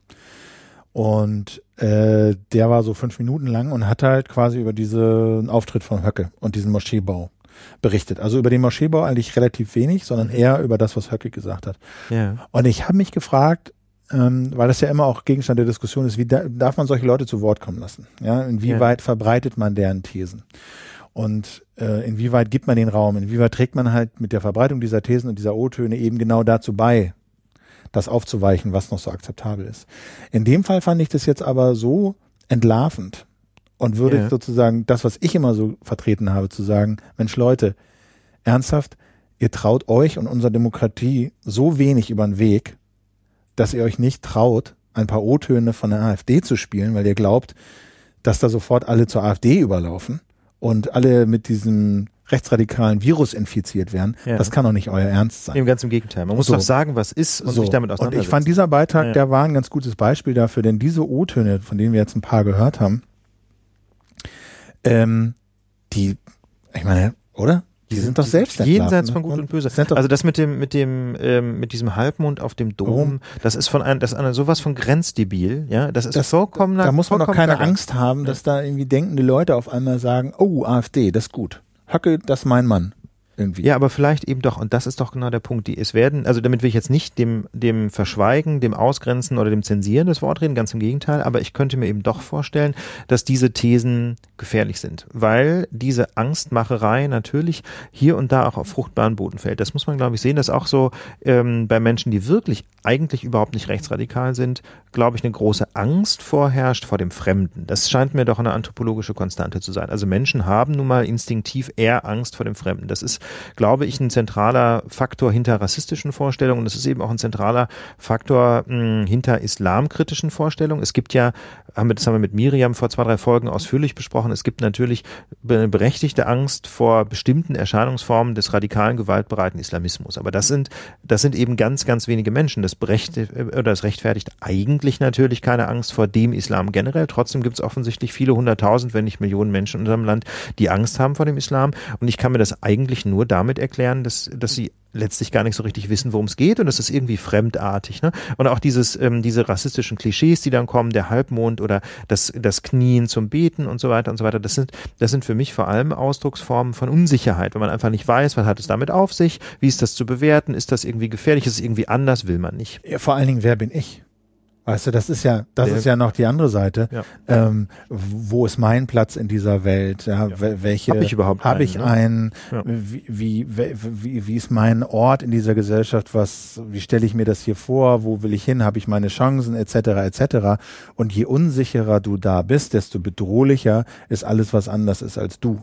Ja. Und die Abgrenzung zu diesem Fremden hilft deiner eigenen Identitätsfindung. Ja, du, die sind anders wir sind so, mhm. ja, und wir sind hier eine Gruppe und zu dieser Gruppe gehöre ich und da fühle ich mich zu Hause, mhm. da finde ich sozusagen Resonanz und Anerkennung genau. und so und dazu dient das. Und wenn man im Grunde nicht mehr so ganz genau weiß, was eigentlich quasi positiv die Gruppe ausmacht, was macht denn eigentlich die Gruppe ja. aus der Deutschen in unserem Land zum Beispiel, was macht ihn aus, das ist ein bisschen schwer zu sagen, aber wenn man das eben nicht mehr weiß, dann ist es wesentlich einfacher zu sagen, was es jedenfalls nicht ist. Ja. Der Islam gehört nicht zu Deutschland. Ne? Das ist im Grunde, ähm, ist es im Grunde Grunde so eine Art Ausdruck von Identitätskrise, was es denn eigentlich bedeutet, Deutschland. Ex negativo. Du, Ex negativo. Du, genau. du, du, du definierst dich über das, ähm, was du nicht bist. Ja, nämlich, und, ja. und was die anderen sind. Und, und, und Grund des Ganzen, oder, oder ja, wie soll ich sagen, Basis des Ganzen ist diese Unsicherheit. Ähm, und das wiederum schließt sehr schön den Kreis zu einer der ersten Folgen der Lage der Nation, als wir die AfD-Ergebnisse äh, unter anderem in Baden-Württemberg analysiert haben und gesehen haben,